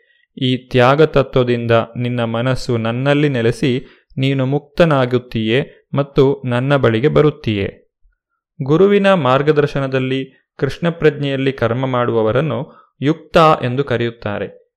ಅನಾಸಕ್ತಸ್ಯ ವಿಷಯಾನ್ ಯಥಾರ್ಹಂ ಉಪಯುಂಜತಃ ನಿರ್ಬಂಧ ಕೃಷ್ಣ ಸಂಬಂಧೆ ಯುಕ್ತಂ ವೈರಾಗ್ಯ ಮುಚ್ಚತೆ ರೂಪಗೋಸ್ವಾಮಿಗಳು ಭಕ್ತಿರಸಾಮೃತ ಸಿಂಧುವಿನಲ್ಲಿ ಈ ರೀತಿಯಾಗಿ ಹೇಳಿದ್ದಾರೆ. ನಾವು ಈ ಐಹಿಕ ಜಗತ್ತಿನಲ್ಲಿ ಇರುವವರೆಗೆ ಕರ್ಮವನ್ನು ಮಾಡಲೇಬೇಕು. ಕರ್ಮವನ್ನು ಬಿಡುವಂತಿಲ್ಲ. ಹಾಗೆ ಕರ್ಮಗಳನ್ನು ಮಾಡಿ ಫಲಗಳನ್ನು ಕೃಷ್ಣನಿಗೆ ಅರ್ಪಿಸಿದರೆ ಅದಕ್ಕೆ ಯುಕ್ತ ವೈರಾಗ್ಯ ಎಂದು ಹೆಸರು. ಭಗವಂತನ ಭಕ್ತಿಯನ್ನು ಮಾಡುವಂತಹ ಅವಕಾಶವು ಎಲ್ಲರಿಗೂ ಇದೆ. ಈ ವಿಷಯದಲ್ಲಿ ಭಗವಂತನು ಎಲ್ಲರಿಗೂ ಸ್ವಾತಂತ್ರ್ಯವನ್ನು ನೀಡಿದ್ದಾನೆ. ಇದು ಕೇವಲ ಒಂದು ವರ್ಗದ ಜನರಿಗಾಗಿ ಮಾತ್ರ ಅಲ್ಲ, ಯಾರು ಬೇಕಾದರೂ ಕೃಷ್ಣ ಪ್ರಜ್ಞೆಯನ್ನು ಬೆಳೆಸಿಕೊಳ್ಳಬಹುದು. ಸಮೋಹಂ ಸರ್ವಭೂತೇಷು ನಮೇ ದ್ವೇಷೋಸ್ತಿ ನ ಪ್ರಿಯ, ಯೇ ಭಜಂತಿ ತು ಮಾಂ ಭಕ್ತ್ಯ ಮಯಿತೇ ತೇಷು ಚಾಪ್ಯಹಂ. ಅನುವಾದ ನನಗೆ ಯಾರ ವಿಷಯದಲ್ಲಿಯೂ ಅಸೂಯೆ ಇಲ್ಲ. ನಾನು ಯಾರ ಪರವಾಗಿಯೂ ಪಕ್ಷಪಾತ ಮಾಡುವುದಿಲ್ಲ. ನಾನು ಎಲ್ಲರ ವಿಷಯದಲ್ಲಿಯೂ ಸಮನಾಗಿ ಇರುತ್ತೇನೆ. ಆದರೆ ಯಾವಾತನು ನನ್ನ ಭಕ್ತಿ ಸೇವೆಯನ್ನು ಮಾಡುವನೋ, ಆತನು ನನ್ನ ಸ್ನೇಹಿತನು, ನನ್ನಲ್ಲಿದ್ದಾನೆ ಮತ್ತು ನಾನು ಅವನಿಗೆ ಸ್ನೇಹಿತ. ಭಗವಂತನು ತನ್ನ ಭಕ್ತರ ಬಗೆಗೆ ವಿಶೇಷ ಕಾಳಜಿಯನ್ನು ಹೊಂದಿದ್ದಾನೆ. ಭಕ್ತರ ಯೋಗಕ್ಷೇಮವನ್ನು ತಾನೇ ಸ್ವತಃ ನೋಡಿಕೊಳ್ಳುತ್ತಾನೆ. ಭಗವಂತನು ಎಲ್ಲರ ವಿಷಯದಲ್ಲಿಯೂ ಸಮಾನಾಗಿದ್ದರೆ ಮತ್ತು ಯಾರೂ ಅವನ ವಿಶೇಷ ಸ್ನೇಹಿತರಲ್ಲದೇ ಇದ್ದರೆ, ಸದಾ ಅವನ ದಿವ್ಯ ಸೇವೆಯಲ್ಲಿ ನಿರತರಾಗುವ ಭಕ್ತರಲ್ಲಿ ಅವನು ವಿಶೇಷ ಆಸಕ್ತಿಯನ್ನು ಏಕೆ ವಹಿಸುತ್ತಾನೆ ಎಂದು ಇಲ್ಲಿ ಪ್ರಶ್ನೆ ಮಾಡಬಹುದು. ಆದರೆ ಇದು ಪಕ್ಷಪಾತವಲ್ಲ, ಇದು ಸಹಜವಾದದ್ದು. ಒಬ್ಬ ವ್ಯಕ್ತಿಯು ಎಷ್ಟೇ ಉದಾರಿಯಾಗಿದ್ದರೂ ತನ್ನ ಮಕ್ಕಳಲ್ಲಿ ವಿಶೇಷ ಆಸಕ್ತಿಯನ್ನು ಹೊಂದಿರುತ್ತಾನೆ. ಹಾಗೆಯೇ ಪ್ರತಿಯೊಬ್ಬರಿಗೂ ಭಗವಂತನು ಭಕ್ತಿಯನ್ನು ಮಾಡುವ ಅವಕಾಶವನ್ನು ನೀಡಿದ್ದರೂ ಆ ಭಕ್ತಿಯ ಅವಕಾಶವನ್ನು ಪಡೆದು ಭಕ್ತಿಯಲ್ಲಿ ಮುಂದುವರಿಯುವಂತಹ ಜೀವಿಗಳನ್ನು ಭಗವಂತನು ವಿಶೇಷವಾಗಿ ಅನುಗ್ರಹಿಸುತ್ತಾನೆ. ಭಗವಂತನ ಈ ವಿಶೇಷ ಅನುಗ್ರಹವು ಎಲ್ಲರಿಗೂ ಪ್ರಾಪ್ತಿಯಾಗಲು ಸಾಧ್ಯವಿದೆ. ನಾವು ಆತನ ಭಕ್ತಿಯನ್ನು ಮಾಡಲು ಪ್ರಯತ್ನಿಸಬೇಕು ಅಷ್ಟೇ. ಭಗವಂತನ ಪ್ರೀತಿಗೆ ಪಾತ್ರರಾಗಲು ಎಲ್ಲರಿಗೂ ಅವಕಾಶವಿದೆ. ಮಳೆಯು ಬಂದಾಗ ಎಲ್ಲ ಕಡೆಯೂ ನೀರು ದೊರಕುತ್ತದೆ. ಆದರೆ ಎಲ್ಲ ಕಡೆಯೂ ಬೆಳೆಯೂ ಬೆಳೆಯುವುದಿಲ್ಲ. ಇದರಲ್ಲಿ ಮಳೆಯ ಪಕ್ಷಪಾತವೇನೂ ಇಲ್ಲ. ದೊರಕಿದಂತಹ ಸವಲತ್ತನ್ನು ಸರಿಯಾಗಿ ಬಳಸಿಕೊಂಡು ಬೆಳೆಯನ್ನು ಬೆಳೆಯಬಹುದು. ಇಲ್ಲದೆ ಹೋದರೆ ಆ ಭೂಮಿಯಲ್ಲಿ ಕಳೆಗಿಡಗಳು ಬೆಳೆಯುತ್ತವೆ. ಹಾಗೆಯೇ ಈ ಮಾನವ ಜನ್ಮದಲ್ಲಿ ಭಕ್ತಿಯನ್ನು ಮಾಡಿ ಭಗವಂತನ ಧಾಮಕ್ಕೆ ಹೋಗಬಹುದು. ಇಲ್ಲದೆ ಹೋದರೆ ಈ ಜನ್ಮವನ್ನು ನಾವು ವ್ಯರ್ಥವಾಗಿ ಕಳೆಯುತ್ತೇವೆ. ಆದ್ದರಿಂದ ಆಯ್ಕೆಯು ನಮ್ಮದಾಗಿದೆ. ಭಗವಂತನು ತನ್ನ ಅನುಗ್ರಹವನ್ನು ನೀಡಲು ಸಿದ್ಧನಾಗಿದ್ದಾನೆ. ದೇವೋತ್ತಮ ಪರಮಪುರುಷನಾದ ಶ್ರೀಕೃಷ್ಣನು ಕಲ್ಪವೃಕ್ಷವಿದ್ದಂತೆ. ಬಯಸಿದ್ದೆಲ್ಲವನ್ನೂ ಕೊಡುವವನು ಆತನೇ. ಒಬ್ಬ ವ್ಯಕ್ತಿ ಎಷ್ಟೇ ಪಾಪಮಯವಾದಂತಹ ಜೀವನವನ್ನು ನಡೆಸುತ್ತಿದ್ದರೂ ಆತನಿಗೆ ಭಕ್ತಿ ಮಾರ್ಗಕ್ಕೆ ಬರಲು ಅವಕಾಶ ಇದೆ. ಭಗವಂತನು ಯಾರನ್ನೂ ದೂರ ಇಡುವುದಿಲ್ಲ. ಇದರ ಕುರಿತಾಗಿ ಹೆಚ್ಚಿನ ವಿಚಾರಗಳನ್ನು ನಾವು ಮುಂದಿನ ಸಂಚಿಕೆಯಲ್ಲಿ ನೋಡೋಣ. ಧನ್ಯವಾದಗಳು. ಹರೇ ಕೃಷ್ಣ. ಇದುವರೆಗೆ ಇಸ್ಕಾನ್ ಶ್ರೀ ಶ್ರೀ ರಾಧಾ ಗೋವಿಂದ ಮಂದಿರ, ಮಂಗಳೂರು. ಇಲ್ಲಿನ ಸುಬುದ್ದಿ ದಾಮೋದರ ದಾಸ್ ಅವರಿಂದ ಗೀತಾಮೃತ ಬಿಂದು ಆಲಿಸಿದಿರಿ.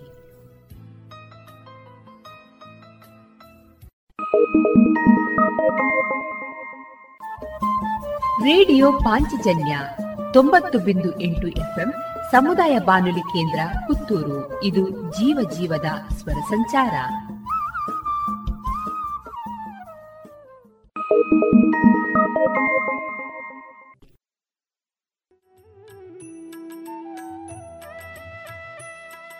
ಇದೀಗ ಉಷಾ ಡಿ ಜೋಯಿಸ್ ದರಳಗೋಡು ತೀರ್ಥಹಳ್ಳಿ ಅವರಿಂದ ಹರಿನಾಮವನ್ನ ಕೇಳೋಣ.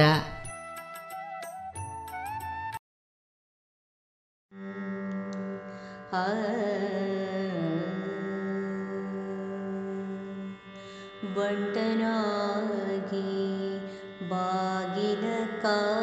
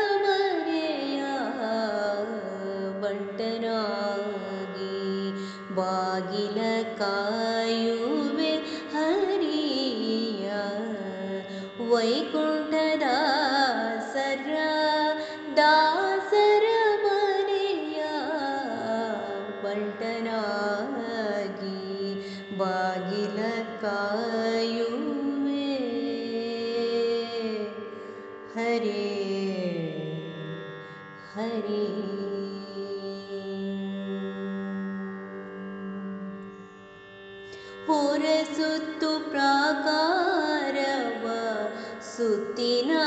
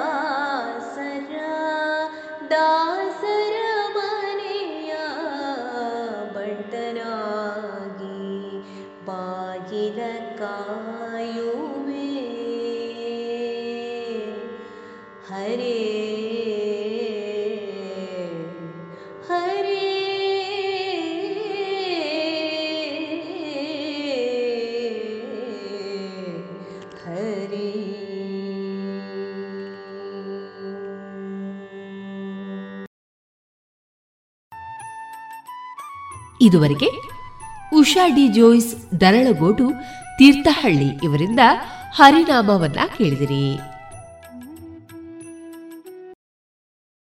ಇದೀಗ ಕೃಷಿ ಲೋಕದಲ್ಲಿ ಅಡಿಕೆ ಕೃಷಿ ಸಂಪಾದಕರಾದಂತಹ ಶ್ರೀಪಡ್ರೆ ಅವರಿಂದ ಜಲಮರುಪೂರಣ ಈ ವಿಚಾರವಾಗಿ ಮುಂದುವರಿದ ಮಾಹಿತಿಯ ಭಾಗ ಹೇಳೋಣ ಈ ಮಾಹಿತಿ ಕಾರ್ಯಕ್ರಮ ಇತ್ತೀಚೆಗೆ ಮೂವತ್ತ ನಾಲ್ಕನೇ ಕಿಲಾಡಿ ಗ್ರಾಮದ ಬಳ್ಳಿ ಮನೆಯಲ್ಲಿ ನಡೆದಂತಹ ಉಪ್ಪಿನಂಗಡಿ ಸಹಕಾರಿ ವ್ಯವಸಾಯಿಕ ಸಂಘ ನಿಯಮಿತ.